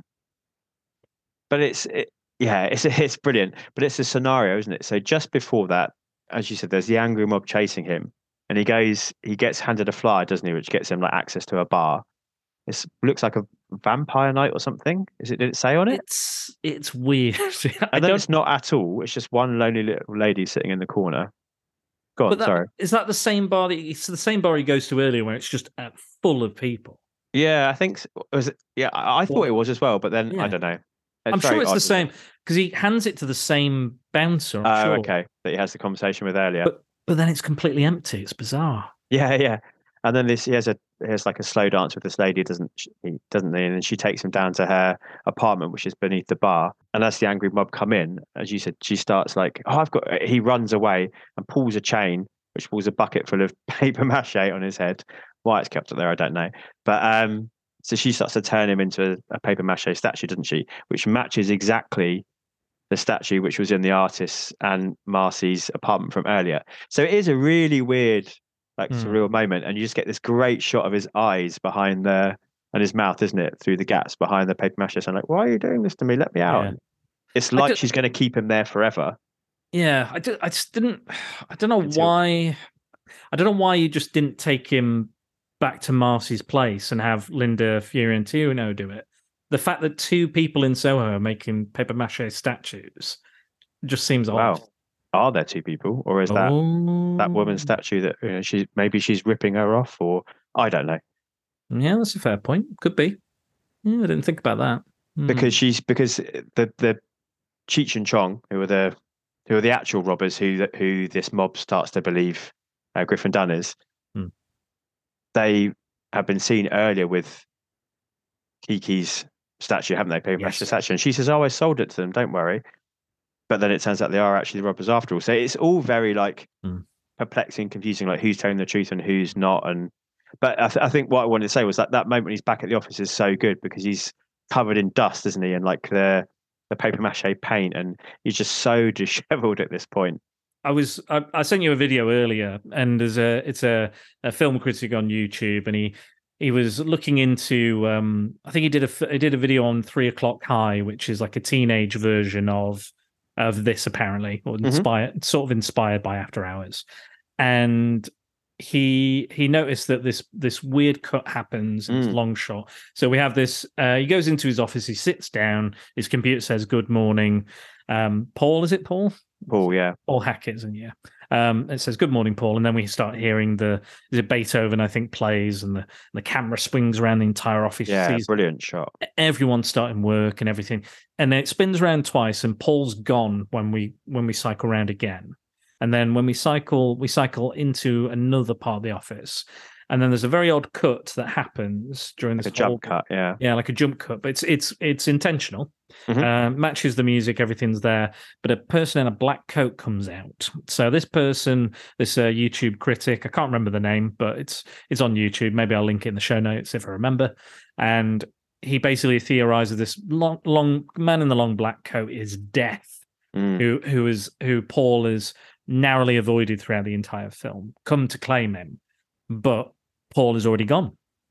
So Mm. he's he's just missed him again.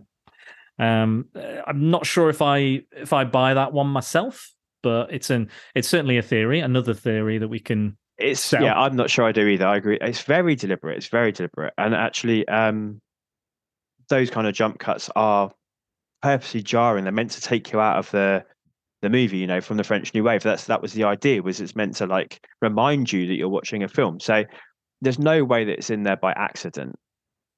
And thinking about you know what Scorsese had been going through himself with the cancellation of Last Temptation of Christ and Yes. the failure of King of Comedy, and you know we could probably sit here and speculate about all the different things it could possibly be. Hmm. and none, none of them, I guess, would necessarily match up to to. None of them would be good enough. I think I like the open endedness of it and the fact that this this weird cut is there and it means something to Scorsese. And I don't think there's anything out there about it, like officially. No, I think because I, I, remember it popping up on YouTube, and I was like, I was like, I swear there was something about some guy or something, a, a YouTube video about it. So I, I looked mm. into it again, and I found it, and that's where this came up. And I was like, it's interesting to think about again, yeah. like the like the theory of that they both take place on the same night. Mm. You know, do that with that what you will, believe it, don't believe it, whatever. And when it's, it's played in slow mo, it is creepy. It is really mm. creepy watching him. It's because the guy looks really tall and thin, doesn't he? It makes me think of like, is it Vincent Schiavelli? Oh, yeah, he was yeah, always yeah. playing these kind of like sinister, like tall, overbearing characters. It almost feels like that's him, and that would be him if you were casting it. Um, true, yeah, that's true. Like in Ghost, he's really good in Ghost. Yeah, yeah, yeah, absolutely. Mm. I, I, what I like about the ending is that after this whole night, mm-hmm we start the film he's like bored he's uninterested his his fucking apartment is just beige on beige on mm. beige mm. Um it's dull it's boring he wants some excitement he's dying for a change dying for some excitement to go out and Almost again literally yeah yeah uh, quite mm-hmm. literally and he, he meets a beautiful woman he goes yes i'm taking a chance i'm gonna call i'm so glad i called goes out and and then the actual ending is he's like Oh, thank God I'm back in my mundane office job. Thank God I can live a normal life again. Yeah. Thank God, you know, I have some, you know, structure to my life after all this chaos. Um and interesting. I didn't I, read it that way at all. Yeah, that's that's how I read it. That, yeah. But but that maybe maybe this this person in the dark coat is another one of those nights. Yeah, yeah, sure. I thought is... it isn't like the endless cycle you can't escape. That even when you've yeah, had a sure. bad night, you've got to return to the shit, boring, mundane stuff that you don't yeah. want to do. Gave me that kind of Fight Clubby, you know, yeah, everything's sure. a copy of a copy of a copy. But you see him smile as he opens the computer. And he's like, ah, "I'm in my element. I know the rules. I know where I'm going. I know what I'm doing." As much as I hate it, unless it's a wry smile of like, "Oh no, I'm back here." But I think that's the beauty of it, right? Mm. You and I can watch this, and we can have a different reading, and neither of us are right, neither of us are wrong. I think it's totally open in how we've chosen to to interpret that. I think that's great. Absolutely, yeah, and that, and that's why I like it. I, I think it's and it kind of it caught, caught me off guard because I was like, how does this end? Mm. Um, and you know, some people have theorized that he's already dead as well. Like yeah. before before he even gets to uh, before he even gets to the the the office, he's already dead. Like whenever that that may be. Like some people have said, oh, it's when he comes off the back of uh, Cheech and Chong's van, um, or maybe before that. You know, you could you could theorize. You, it's one of those films that you could decipher for years and pull yeah. apart and and just inspect every little moment. And people will, people will once they know this exists. Mm. Uh, which I'm I'm glad I was able to kind of put a spotlight on it because I think it is very very good. Um, but yeah, I I think uh, it's it's definitely if you're a Scorsese fan, if you're a film fan, um, if you're a fan of films set in New York, I'd say it's good, mm. or or any any of those kind of dark, weird. Because um, we're gonna we've got to talk about the music. I think the music is fantastic. Agreed. Yeah, I mean Scorsese movies tend to be soundtracked really mm. well. Yeah, yeah. Um, yeah, he's obviously obsessed with the Stones, but not just that. He, you know, he soundtracks his movies, but uh, you said Howard Shore, wasn't it? The score for this is really helps to set that kind of surreal, ethereal, dark fairy tale. Yeah, it's really strong. You're always on edge. It's always like, mm. And it's it, it's almost like a, a, horror film. It's scored oh, almost like a like a yeah. horror film, and I and think shot at times. Oh yeah, Sorry. yeah. So you're about I, to say it. I apologize. No, it's okay. No, no, you're absolutely right. Um, but yeah, and I think that that's what adds to it as well. Like it is a horror film. It mm. is it is scary, it is intense, but it's it's on a more realistic level where mm-hmm. like like this is un, is un, like I said earlier, I've had nights not un, not dissimilar to mm-hmm. the after hours, so it could happen, and it's yeah, yeah. it's a it's a yeah. realistic horror, it's a realistic threat that could occur. You could piss off a group of people and they could beat you to death. Mm-hmm. Quite quite easily could happen. I mean, I'd, I'd, probably do it on a daily basis. You never know. um, I might have done. Uh, I might have just narrowly avoided death every day of my life. But but yeah, it's it's those kids' parties. Yeah, you were just a Spider-Man then, right? So you, of course, you know, of course. Well, I mean, I mean, oh my God, how many? T- I, I had to buy a cup so many times. I got, I got punched in the bollocks that many times. I did have to buy a cup. Like, I don't even know if I could have kids. We were talking about dad bods earlier. I don't know if I can even have kids at this point. Uh, not that I'm that interested in that, but at the moment. But there you are. Um, but yeah, uh, fantastic film. Um, another connection Mm. uh, between the two films is um, Verna Bloom and Griffin Dunne. So Verna Bloom is the lady at the end. Mhm. Are, are both John Landis regulars. So Mm. Uh, Werewolf in London, uh, Amazon Women on the Moon, and Animal House. I don't think I've really. I don't know if I've seen Griffin Dunne in anything. I mean, maybe I have, but smaller roles. Obviously, I knew he was in American Werewolf, and then, then watching this, that's all I really had in my head as I was watching it. He may be somebody I have to investigate if he, you know, because maybe he's quite underrated himself as an actor as well. I think so. I think initially he was more of a producer, I believe. Right. Okay. Um, yeah. but then moved into acting. But so maybe he just went back to producing. I'm pretty sure I've seen him in something where he plays an older gentleman, Mm. uh, like a writer or something. I I feel like it's like a Ryan Reynolds romantic comedy or something, but I could be wrong. May- may- Maybe, I um, won't, maybe I won't watch that one. um, so uh, so yeah, there was uh, I don't know what else. What else did I want to mention? Oh, uh, one of the film ideas. This is speaking of surreal. One of the endings that was proposed Mm. uh, was that Paul would would crawl inside um, Oh yeah. June's womb at the end, the lady who paper maches him, to hide from the angry mob, and then he's given birth back at the office. I think that would have been too much. Agreed. I mean, uh, I'd quite like to see it as an alternative ending to see how they would have done that in 1984, but um, 1985. But yeah, I think the ending we get is surreal enough, but just the right edge of it, and and and the full circle nature of the narrative is really important. But I don't think it needs to be birthed to do that. no, I think I think you've done you've hit us over the head with all, with the his relationships with the women and and the I, I love Teri Garr as the as the waitress as well. I Yeah. thought she I thought she was fantastic. Um, really, really good. I think I think all the actresses in this are really good. Like I think every one of them absolutely nailed the role that they're given. Um, and you know they're, they're all and he's you know he's nice as pie to them, and then they're like, I can't believe you're treating me like this. He's like, what do you want about? You crazy? um, and all this sort of stuff. I, I I think they're all they're all great. Um, I would like I would have liked a bit more Linda Fiorentino in it. I think there was. I bet you would. I did. I did. I mean, Um, we saw quite a bit of her. And and she was and she was in bondage as well. She was like, "How Yeah. did they, they were like? How did they tie you up like this? And how did you, you know? Uh, uh, uh, oh, it's right, quite intricate these knots and things." and, and then um, uh, what's his face walks out. Um, is it Will Will- Patton? Will Patton's the actor, isn't he? He's called like, he's called like Horst. Hector- Horst. Oh, that's right. Yeah, Horst. Yeah, yeah.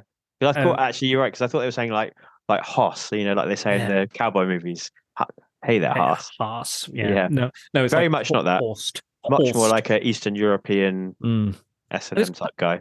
Well, I was going to say there was quite a lot of kind of you know subculture stuff in this. Mm, Like there's a lot of, ga- lot of gay characters, uh, quite Yeah. a few, there are at least three gay characters, which is unusual for an '80s film. And and again, and he's kind of a bit S and M kind of BDSM, kind of into that sort of stuff. And I love that he's like, "That's very insensitive of you, Paul. Very rude. Mm, yeah, what you sure. did." Yeah. He's like, "Yeah, I guess it was." I'm Um, guessing the New York scene probably was quite, you know, mid '80s. Yeah. It's probably representative of what was Scorsese Yeah. was seeing going on. I, I imagine, I imagine so, but it's, I think it's unusual to see a lot in a lot of films. I think there Mm. are maybe some films. I think cruising is one, but apparently that's quite offensive to um, people in the LGBTQ community. I've not seen the film, so I No, can't say. But I've I've I've I've heard some things about That's Friedkin, isn't it? Um, yeah, it's Exorcist, Friedkin, William yeah. Friedkin and French Connection. Yeah. Yeah, that's the one. That's him and, and Pacino as well. Um, Mm. He go he goes undercover as a gay man, and he he starts turning gay. Oh no, terrible, awful. It's not not quite the not quite the undercover film I'm used to. I don't think, but Sure. there you are, there you are. But yeah, um, anything else you would like to say about um, After Hours? No, not not not that I'm. I think we're going to talk about in the categories anyway. Sure, sure, sure, sure. No, absolutely right. Okay, so let's do it. Let's get Mm. into the comparison. So, you know the categories as well as I do, my friend. So, it is writing, acting, music, cinematography, and direction. And if we need it, I've got some tiebreakers as well. Cool. So, let's let's go for it. Which movie is better written? Wow, isn't that interesting? Because it it definitely is After Hours, because I think probably the improvisational stuff was going on on into the night, and After Hours has that depth. But do we have to knock it for the fact that you know there's a bit of plagiarism going on? Mm, that's good. That's a good question. Um, Into the Night is original to say that, but Yeah, I don't like. I think you're right when you say there's a lot more going on. Like, Mhm. if you we're talking about After Hours again, it's it sounds like it's a stand-up comedy story. It's a Mhm, you know it's um you know the kind of you know the act of the act of telling a story that's you know it's an anecdote isn't it? It's effectively an yeah. anecdote um that someone's gone oh that was a funny anecdote. Let me add that to the script. And then i think you're right where you're saying that scorsese took that initial jumping off point mhm, and i think after that it gets really interesting. Yeah, like that's when it when we go down when well is is that symbolic opening of the the door and getting the keys like there's a huge focus on dropping those massive heavy yeah. keys And it pushes him back into the road, doesn't it? exactly he goes Each time "Oh, you wait shit." for him to run over. Yeah, yeah. yeah it- there's definitely and there's a big focus on that and there's a big focus on that later like he's gonna he's re-entering the house to Mm. to up the ante it's gonna it's Yeah, gonna yeah. He's gone back in there and it's now it's going to fucking really ramp up a gear Yeah. um and that and that i think that's really interesting as well but i think you're right when you say scorsese is again putting a lot of himself and what he's going through Mm. and and he's taking what is a humorous anecdote and elevating it into Yeah.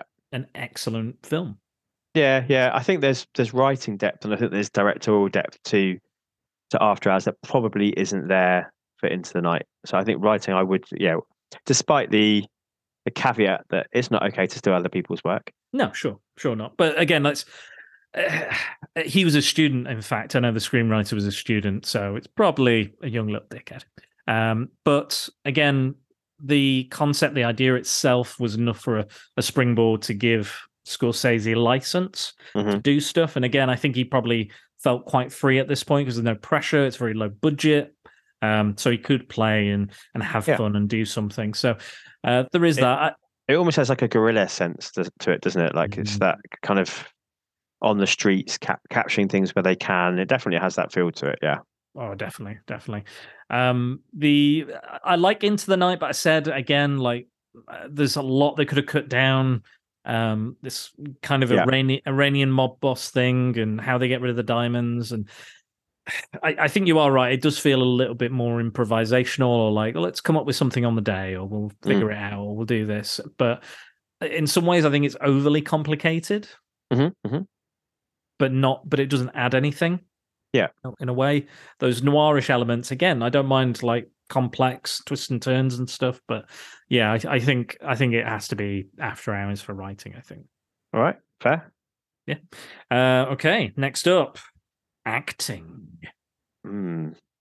Now that is harder because the central pairing in Into the Night of Goldblum and Pfeiffer are both excellent at what they're doing, and I think they have good chemistry actually. And then if you call them a central pairing of Griffin Dunne and Rosanna Arquette, I mean she's not in the movie as much, obviously. So I think that's fairly even.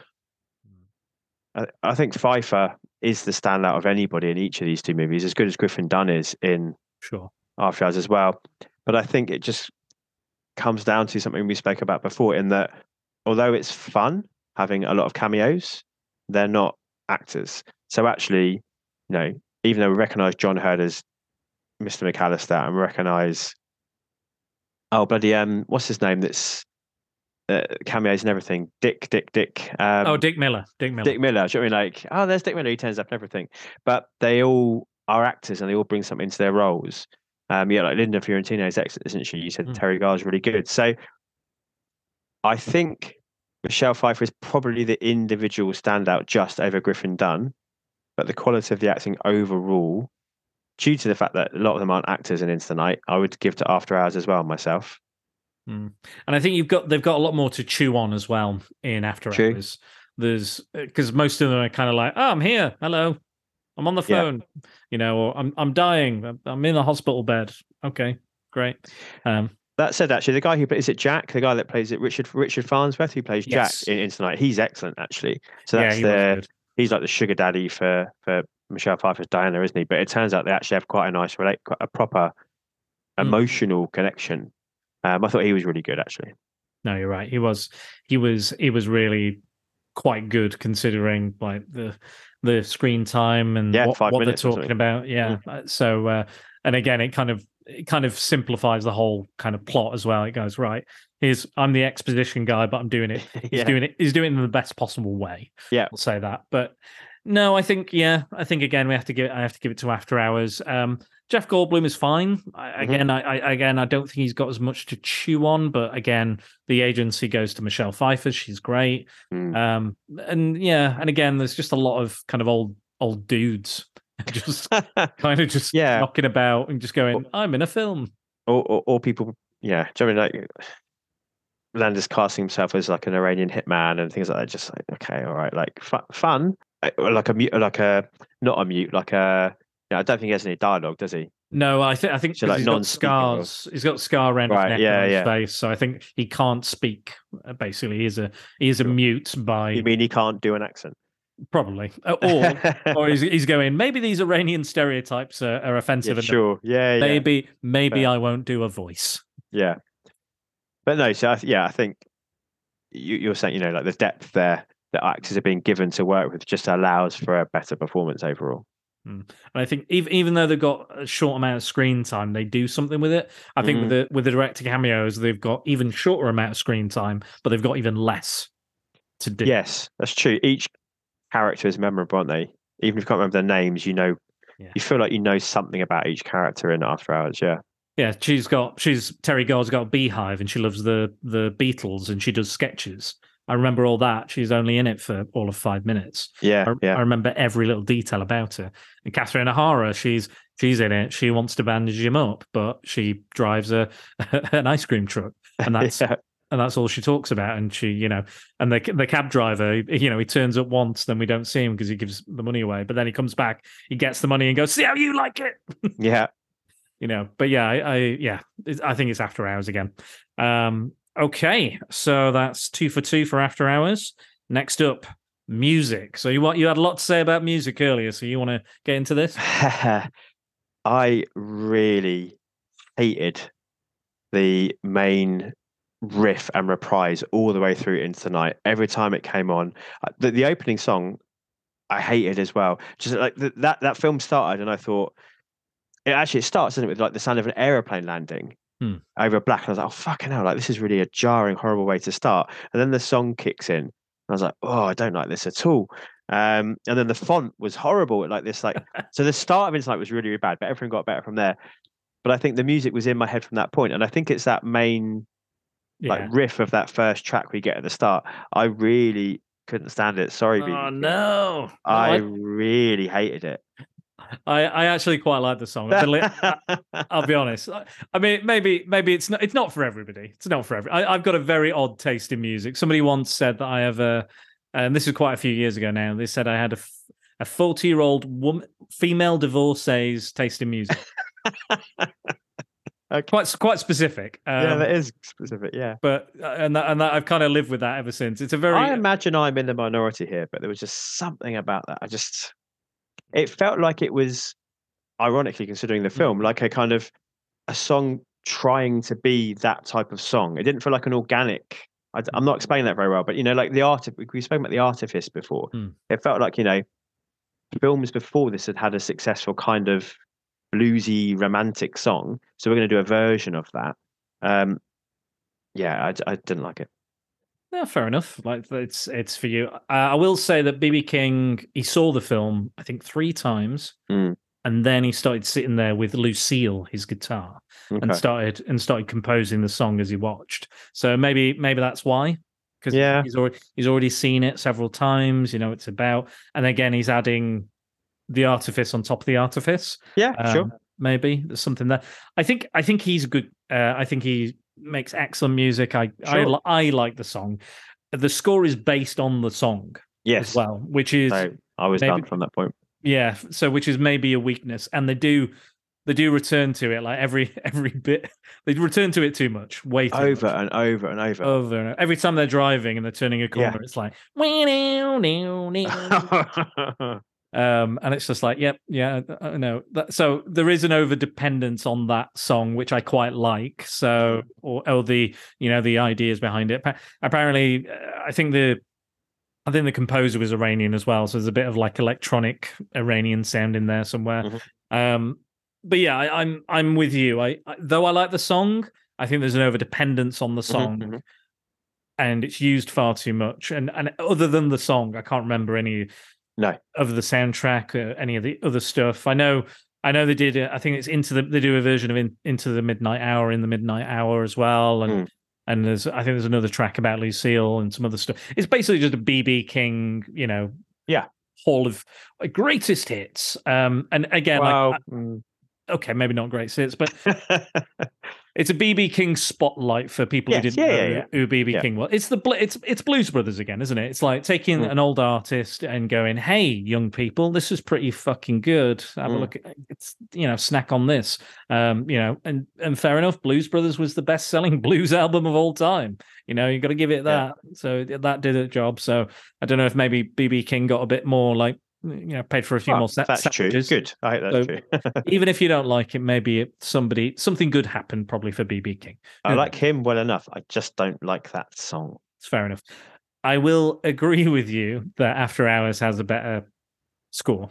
Absolutely, because Yeah. uh, exactly what we were saying before, it ramps up all of those feelings that the character is having, the situations, the the you know the paranoia, the uncertainty, the the tension. Mm. It's all magnified by that wonderful, wonderful score. And it, and Yeah. every time I hear it, I was like, oh, fucking hell, I don't feel Yeah, this is sure. it's all wrong. It doesn't feel right, and and that's how the film wants you to feel. So Mm.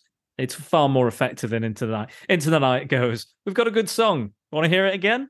Bow, bow, bow, bow. Um, yeah, and also, of course, because he gets into these different scrapes, isn't it? You know, when he goes to the club and you get the music matches the scenes, and the the Beethoven that's used at the start and the end is like just perfectly in keeping with what he's trying to do, and with the camera movements actually. And you uh, from that video that you sent me, even like checks it down to the cuts on the beats and stuff, doesn't he? So. Goes. Yeah, sorry, into tonight. I mean, for me, it's it's after hours. I mean, I know you're a, you like the BB King tracks. I don't know if that changes your mind or not. No, I'm with you. I'm with. I agree. I, as much as I like the track, I have to. I have to agree. It's it's After Hours again, definitely. Um, now this will this will be an interesting one. Cinematography. I mean, again, it's not even close for me. Really? Okay. No, I think After Hours is made by a director who is a master of his craft and who masters kind of every element of it. So I know, like quite famously, that keys shot of it being Mhm. dropped down, like the the point of view of the keys falling down, was something they had to work really hard to capture. But then you've got you know this spinning single take in the in the office at the start and end of the movie. Mm. I think After Hours looks like polished. It looks like a filmmaker, whereas um, Into Night looks much more kind of amateur is too harsh, but it, it's it lacks a kind of prof- the professionality for me that After Mm. Hours has. It lacks the polish. Is I can just come back to that word. Mm. So I think for me again, it, it's not. Although what Landis does matches the tone he's going for, Mm. which uh, After Hours does for Scorsese as well. I guess maybe my leanings are much more in that direction, and I want to watch. But maybe maybe that's the point. Maybe it's supposed to look like we were talking about the artifice and the artificial nature and Mhm, mhm. everything is fake. I do think the lighting is quite over, maybe overexposed. I think a lot of the time, but then maybe he's trying to make a point there with Yeah. the way the way that everything is quite fake. And again, he's hammering home that point Yeah. with the the pratfalls and things like that. So maybe he's maybe he's trying to say, you know, this is this is Hollywood. It's weird, it's dangerous, it's unusual, it's full of bizarre people and situations, Mhm. but it is ultimately uh, a heightened form of reality, maybe. Mm. I mean, it's just you know when I think of I've only seen Animal House once and a long time ago, but when I think of like Blues Brothers and not American Werewolf, to be fair, that's No. the one which it stands out. But they do have a almost kind of I don't know what the right word is because amateur is too strong, but they have almost that kind of like I don't know. I can't I can't find the words. Just pretend I'm not an English teacher. Um, there's there's just something more professional about what Scorsese does, and I think it's it's a trait of Landis's. I think it's just that's the way he makes films, um, that that just have that lack of polish to them, and that's just his style, and uh, that's okay. Yeah, kind of a rough and ready type, you know. Yeah, It, it's not necessarily a, a like you like you said, polished. Polished is good, but sometimes you don't necessarily want polish. Sometimes you you want something that is a is a little rougher around the edges, and and you know flaws are good. Flaws are good to have in film and art, and and you know it gives it character and something unique. And again, Into the Night is not by any stretch a bad film no, no, no, no. I by mean, I- any stretch. no. Like, but saying that, I think I think I have to give it to you. It, I like me he- like like I directed after us. Yeah, you did it. I You will did it. take Great that job. credit. Yeah, great job. That was all you. It was all you. Yeah, That's your. That's your. You know, you're you're known as Scorsese. Sometimes you're the Scorsese of podcasts. That's what I say. That's what I say. nice. Um, so no, I have to I have to agree with you on your on your point because I think I've seen LA in so many films and shot in Mm. so many different ways. Um and presented in so many different ways. Like this is a very unique version of LA. Mhm, mhm. And again, it is very much a character unto itself in the film. But I don't, and I think that that's maybe the problem is that I don't believe it. And again, it Sure. goes back to that artifice is that I don't know if this LA is a real LA or if it's a. Mm, And again, it's it's that that tonal shift as well. Those two, the screwball and the noir, coming together. I don't think Landis manages to ever really put his finger right on it Mhm. like like get the balance just right like we said like the the shift where he goes from oh the wacky iranians to the people that are dead and you know and Mhm. bowie's got jennifer uh jennifer uh michelle pfeiffer by the throat with a knife Mm. it's like don't say anything i think like it almost feels like it's just a hard hard left turn like the Mm. harshest of left turns where actually scorsese I think he finds that balance just right. Like it's never too dark where it's not kind of humorous, but it's never Yeah. too humorous where it's not kind of dark as well. I think I think that scene you're referencing there, the, the scene in the ho- hotel room with um, Bowie and Pfeiffer, and then go Goldblum work, walking around, is the only scene that stands out into the night that feels like there's some conscious kind of deliberate cinema cinematograph Yeah. choices going on. Mm. The way that the camera is moving the air, the way that the room is set up to give it that horror movie vibe. The rest of it is kind of like stick a camera here, do your thing. Stick Yeah. a camera here, do your thing. So I think in terms of that that really conscious thought of what the camera is doing and how we're telling the story is much stronger in After Hours. Agreed. Agreed. Okay. Oh, it's such a close race. I don't know who's going to win. Eh, but I but this happened to this has happened to us before. Like, um, it's no judgment on the films at No, all. They're- absolutely. it- it's not like it's a one star film and a five star film. It's not like that at all. It's just in these categories. It's how Mm. it's falling. Yeah. I know, I know, I know. Mike once asked me, "Oh, you should, you should do, you should do the Clone Wars. which should change the categories." And I'm like, "No, they have to say the same, so it's it's completely fair." Like, Sure, I have yeah, to, yeah. I have to keep it unless it's a tiebreaker, which you know, would just be a random category. But I like, Oh, I see. Like depending on Yeah. the films, the category. yeah, depending on, yeah, Right. yeah, it would it would be like, oh, you do a um, you know, best fight scene or best this, and and, it, and you know, it's a fair, it's a fair suggestion. It's not a bad suggestion, um, but I think to to for it to be fair, completely fair every time, Mm. it ha- we have to have that kind of stability in that set number of categories. Like I did Kickboxer and Bloodsport, which I've, I've not released yet, but you will have heard it before this one. But again, I didn't go, oh, who's the best? Who has, you know, Van Damme's ass? Which which one looks yeah, better? yeah. Best in this bit- film, yeah, best, best, best buns. You know, Yeah. I didn't best go. "Oh, okay, montage you could have done. To be fair I could have done. Yeah, that's true. Best split. Um, Yeah. Best splits. Uh, but yeah, I, d- I don't do that. I, I like to just stick with the same categories every time. Then people know what they're getting, and then we see what happens. So finally, I think we know which way we're going. Mhm. But uh, who was the better director of Landis and Scorsese? And I think you answered that in your previous comment about the cinematographer. I think the handling of the tone is the key difference here. And I think the fact, again, we're coming back to it, but the fact that Scorsese wanted to make a movie about something and about a transference of emotion from himself and about how he saw things in New York. And Landis wanted to make something fun to make himself feel better. We said there's nothing wrong with that, but I think therefore it just lends itself. But tone is the key thing. I think Scorsese nails the tone all the way through. You've used words like paranoia and um, like the ramping of tension and anxiety, whereas I think in Into the Night is quite flat, other than when you have these weird, absurdist moments that don't quite fit with everything else. Yeah. So yeah, I have to agree again. After after hours, Clean sweep. yeah, five out of five. Mm.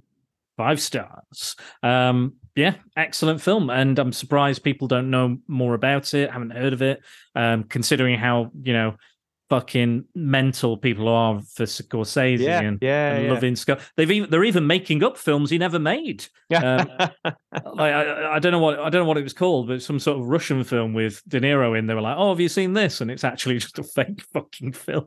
oh, really? Okay. Yeah, some I can't remember. what- I'll I'll try and find it. I'll link it. But people are like, Mm. "Oh yeah, this is a hidden gem of Scorsese." No, no, no. This is an actual hidden gem from Scorsese. Watch this. Don't fucking make films up when you're like, "Oh yeah, this is really good and Oscar winning." All this. It's like, no, no, no. Actually, watch some of his shit. Like, watch some of it. And this is Yeah. genuinely a really good, fascinating, interesting. Wonderfully shot film. I think if you like cinema, you like direction, you Mm. like Scorsese, you're in for a treat. Um, again, I would watch Into the Night for a laugh. For you know, Oh, yeah, for- yeah. Yeah, yeah. give it give it a go. I wouldn't say you know make your own mind up. You might like Into the Night more than After Hours. It might be more your bag, but they're very you know very similar yet different films. Again, Yeah. maybe not. m- might not be to our taste the Into Night in comparison, but again, not necessarily a bad movie by itself. But No, we have to we have to pick a winner. I, th- I think both have absolute merits, but I think I. That said, there is a there. You know, well, I know you, you don't do star ratings and all that, No. but I think there is a gulf between the two in terms of what they offer film criticism. Hmm. So I think that that's maybe way to think of it. You know, Internet is a is a fun time. Have a have some mates around and watch it and have a bit of a laugh. Hmm. Whereas After Hours is a like sit and watch and analyze and I don't think we could have done like a full podcast just on Into the Night. I No. think we would have run out of steam and run out of things to say. Whereas I think we could probably talk for another this again just on After Hours and start breaking down the characters in certain moments and what it means. And Absolutely. I think that's the difference. And well, I'll say this as well. Like in my research, I found Mm. much more on After Hours than I could find on Into the Night. Yeah, makes sense. Yeah, not as many YouTube videos or articles about it, or it's uh, it's yeah, it's a clear win and a clear sweep. But I think it's well deserved because I think it is it is an excellent film, and again, it's very effective. Does exactly what you would want it to do. Mm. Um, I, I think I will rewatch it. Maybe not too soon, but some some point in the future, just to kind of Yeah. see how I feel about it again, and maybe see if I if I get a bit more humor out of it, or or maybe maybe I'm like, oh my god, I'm really depressed. um, but yeah, who who knows? Um, have you seen Edgar Wright's um, Last Night in Soho, I've not. which is an absolutely wonderful movie? Hmm. But obviously, you know, you, you brought this to my attention through that tweet that Edgar Wright sent. And um, after as alternative title was Night in Soho, wasn't it? So clearly it has been a big inspiration upon him. Hmm. I mean, again, I'd have to go back and watch it. I I don't think they're close in terms of what they do, but he, you know, the fact that he's nearly taken the, the he's added a word onto a, a title shows how much this film obviously means to him. Mm, mm. Well, maybe it's more the aesthetic and the feel and the. Uh, again, I've not seen the film, so I don't know what it's like. I mean, it has it has those noir elements to it, and it has that sense of mystery. Absolutely, yeah, yeah. She's got. Has she got a beehive in it? um, parts of it are set in the '60s, so they must have a beehive in it because it's Anya Taylor-Joy. Yeah, I'm pretty sure she's got a bee, some form of beehive. I don't know Yeah, I'm sure. hairstyles. I don't know hairstyles because I don't have hair, so there's no point me knowing them. Um, so- but yeah, it, sound, it sounds like it was a- quite an influential film, and it's influenced Definitely. quite a few people. I, again, I've not seen Ted Lasso, but these films apparently Mm. influenced that episode. Um, I'm not sure which one it is, but uh, I I will eventually get around to Ted Lasso, but but Mm. just no no not right now. But I'll get there. I'll get there The way I think of um, into the night, and you know, sorry to, I'm going to quote myself here from my Sure, own abso- I don't know if you've seen this one. Oh, Is the is the sense that it's a good movie, but there was a chance for it to be great, and actually, it's the sort of movie that probably could do with a remake. Like you could remake Into the Night and make it into a great movie. I think if you took some elements away and you made it a bit more straight, and the sort of people I would I would think of, you know, Shane Black makes Screwball Noir, the Coens make Screwball Noir, uh, Soderbergh has made. So do you know I mean like imagine one of those people in charge of this story? They could do something really special with it. I think. And I'm not. I don't think Landis is that person. I think he has a wheelhouse and he can do that well. But I don't think he is a top tier talent. Whereas Scorsese is a top tier talent, and I think that again, that's a you couldn't make remake After Hours. I don't think you could do an interpretation or a version, or you could be inspired by it. I don't think you could remake it. Whereas you absolutely could remake Into the Night, and I think you could make a truly wonderful movie with depth and layers that you could analyze. So Well if you're put. listening, Shane or Joel or Ethan or Stevie Boy, go for it. Do it, do it. That's uh, that's uh, that's our recommendation. But yeah, uh, maybe maybe like a gender bent version, maybe a, like a, a female protagonist. Maybe that would be interesting Sure. to see, and and Yeah. how they would handle this kind of thing. You know, Mhm. Maybe I don't know if there's a, I don't know if there's. I'm sure there's such a thing as toxic femininity, but um, maybe there's maybe there's something to be said for that, or you know, it'd be interesting to see what that angle would be. But who knows? Who knows? But I'm sure there's probably a story like that out there. We just haven't seen it, unfortunately. Hmm. Um, but Jack, you are now. Oh, sorry. Before Mm. I let you go, I do have one listener comment. Just Oh, the one. great. Okay. So, um, so yeah, because again, these these films are fairly obscure. Says a Uh, lot, actually, doesn't it? 'Cause you normally get quite a few. That's interesting. Yeah, but I, again, I think it's also something a little outside what I usually cover as well, which Mhm. is a good thing. You know, I like my variety. So, uh, and and also, I you know, I said, you know, do you like, you know, I, I always kind of say, what do you think of these films? If you don't like these films, tell me something else. Give me a comment of some sort. Yeah. Um. Uh, so uh, the only person that's got back to me is Derek Esoteric. So not sure if you're aware of this, Jack, but Derek Esoteric is my boss at work. My big big Right. Okay. Yeah. so he's the head honcho, and he is uh, he's been listening to the podcast Mhm. uh, since I told him about the Christmas party, and he has now put some music together, Mm. inspired. I have not heard, but I have seen you talking about it. I have, I have, yeah. So uh, I've been chatting about it on our Discord group and with various other people. I've been sharing the the uh, Spotify pre-save link, which I Mhm. will leave at the end of this podcast as well. And we're going to hear from the man himself at the end of the podcast. So he has said um, he's quite enjoying all the recommendations and a lot of the films that he's been reminded of. Uh, and he was reminded of After Hours. Uh, he says After Hours is a classic, very dark, very funny. Yeah, and I think that's because that's as you said before. That's a man who's seen this film before. I think it would be much funnier on the second watch. Hmm. I'm good at repeating your words back at you on these podcasts. I like it. Uh, do it. Do quote me. Put it. Put it. I put it in the reviews. much, but I can I can see that it would feel funny. Hmm. Now you know what's coming. You know the outcome is not going to be horrendous or tragic, or No. there's elements that I think you could laugh at. Mm, 'cause- yeah, because you know where you're eventually going to end up. And it's, Yeah. It's going to be more fun. Um, but yeah, absolutely. Um, so thank you for that, Derek. Um, so again, I'm gonna I'm gonna leave a link in the show notes, and you are going to hear him. He's going to do a little little teaser trailer at the end of the Nice. podcast.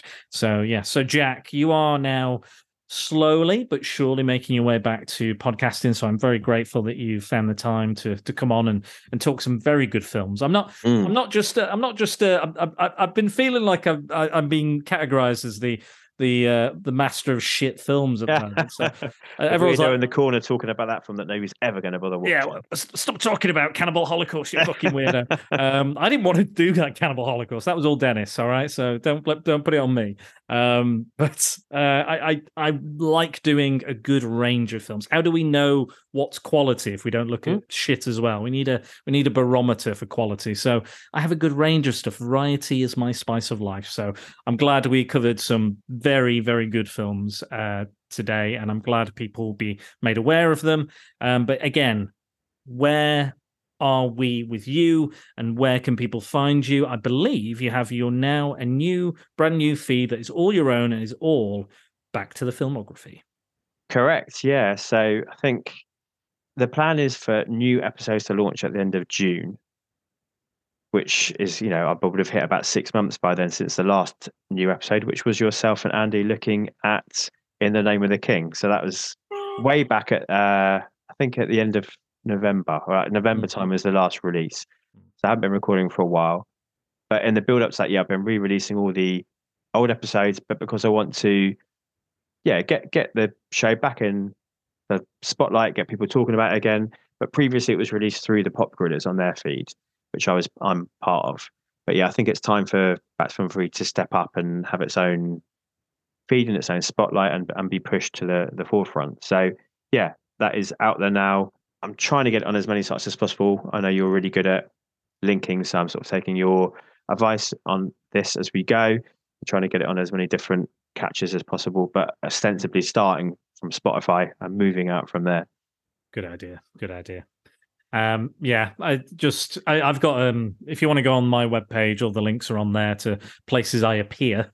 Mm. If, I, if I've not done it manually, it's automatically gone to various places. And if there's a, Yeah. a, a link I can use that doesn't just take you to download the app, I'll put it on my website. But I can uh, I can send you some more links and stuff Hmm. on where to Nice. where to where to put them manually if you can't if it doesn't do it automatically. But most of them pull from from Apple Podcasts. So once you're on there, you're Mm. pretty much you're pretty much set. It's all the major ones. I've got some weird and wacky ones I've found in foreign countries where I'm like, am I on there? I'll put myself on there. Why not? Yeah. Why not? Uh, you know, just I mean, you know, I've still got my top listeners ships either in Brazil or India still. So Yeah.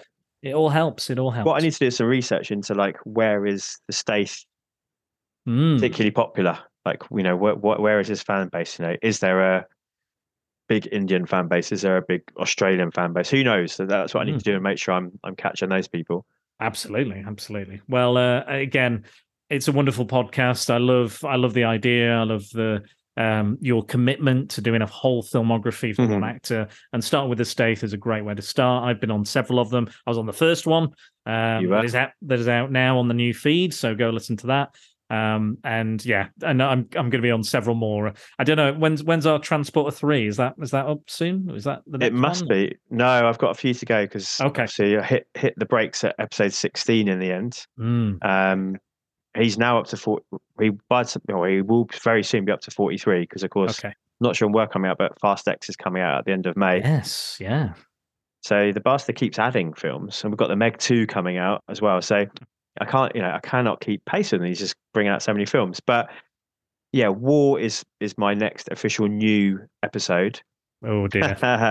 Oh dear. Yeah, you're a couple down from there, but not too far. I think Cool. you're you're film 20. So Mm. 17 is next. So you're only a few down the list. That's good. That's good. Well, you've just heard from me. Technically, you've just heard from me and Andy, so you need a break. Absolutely. You need a, and that was a that was a that was a Titanic one uh, in so many ways. That podcast, uh, highly good time. Highly recommend that one. That was a blast. Uh, the film is not. Don't watch the extended. do not watch the extended version. I please, please don't. Just don't do it. Um, but yes, uh, that was great. But um, where can people find you on social media and all that other stuff? starting to emerge from my cave. Yeah. So still mostly Twitter, despite everything that's going on with that app at the moment. But you're trying to persuade me to move into Instagram as well. So we'll see. But what I think I would I need to do is start an official back to the filmography Instagram rather than doing it through I'm Jack's Musings. But my kind of catch all media handle is I am Jack's Musings, J A C S. If you just search that, it tends to find me where I post my random thoughts on WordPress and my reviews on Letterboxd or Oh yeah, I think I'm the only. I don't know if there's anyone else out there that is I'm Jack's Musings, but if they are, I think I'm. I've managed to brand myself enough that uh, you can find me quite easily. Same with me. I'm. I'm. If you'd now type in Spider Dan on Google, I'm one of the top That's great, books, which are as you should be. as I should be, as I should be, the real superhero in the podcasting world. Um, but yeah, so yeah, you can do the same with me. You can uh, you can search Spider Dan on Google. The website will come up, and links uh, to Derek and everything will be in the show notes. And his music, uh, his track is coming out on the 26th of May. Mm. 26th of May. So I'm hoping this will be out just a little bit before then. Um, so we'll see. We'll see what how it works out. How it I'll, I, I might maybe I'll release it early just to make sure it coincides. Um, but yes, um, yeah, go and find me there. Um, also, uh, I'd like to uh, say um, please subscribe to the Pop Culture Collective newsletter to find out what myself, Comics Emotion, and all the other related podcasts are up to week by week. Um, I'll leave that in, in the show notes as well. Including this guy now. Yes, including Jack. Jack's on there. So, so if you want to keep up with the Back to the Filmography and what's happening with it, you've got to subscribe to the newsletter. So do it, do it now. Um, review, like, share, comment, subscribe, and don't forget to use the hashtag Prepare for Prattle when you interact with me or anybody else. Just use it all the time. Every tweet, every tweet, every post, whenever you want, whenever you want. Just, just throw it out there, throw it in there. Uh, but yes, I'd like to thank my patrons on Patreon, including I'm Jack's Musings. Thank you very much. Uh, Simon Cotton, Paul Meller, Max Byrne, Tony Farina, uh, Mike Burton, Angry Andy, Tonya Todd, and Math has joined us. Nice. So um, I forgot to write that in my notes, but I just remembered at the last minute. I, I love you, Math. Thank you very much. Now I'm going to have to do extra content for him as well, which I'm not already doing. So uh, thank you guys for suffering. but uh, I've got a, I've got a Shaft uh, review coming out very soon. Uh, probably will already been out. Uh, the origin story to to John Shaft. Bad motherfucker. Complicated man. That's what the comic's mm. called. A complicated man. So that will come out very shortly. I'll probably do that tomorrow night. So whenever that is in in the world. Time travel. timey wimey, wibbly wobbly stuff. But Jack, thank you so much for doing this. It was a really interesting discussion and two very, very interesting films. Yeah, thank you for having me. I thoroughly enjoyed it and keep introducing me to these wonderful movies. I will. There's some weird stuff coming up. Don't you worry. Hmm. Weird, wacky, and wonderful. Um, never boring though. Never boring. Never boring. Never secretly boring. Uh, there you are. There you are. Thank you again. Thank you, everybody. You've been a blast. And next week, you'll get something that's not a Clone Wars. I promise. Bit of variety. Bit of variety. Promise. But they are good. I do enjoy them. All right. See you later, guys. Dan. Uh, Bye. This is the artist currently trading as Derek Esoteric. I just want to let you and your listeners know about a tune that I'm going to be releasing on the 26th of May. The track's called Teddy Bear's Picnic. Of blood and panic. And of course features you along with many of your guests and some of the wise words they've imparted on various episodes of your podcast. It does come with a parental advisory warning, so to all you Spider fans, if you are offended by words such as fuck, penis, spanking, uh, venga, or boys, then you probably want to give this one a miss. Otherwise, please have a listen on Spotify or wherever you get your music from and uh, prepare for some musical cracking.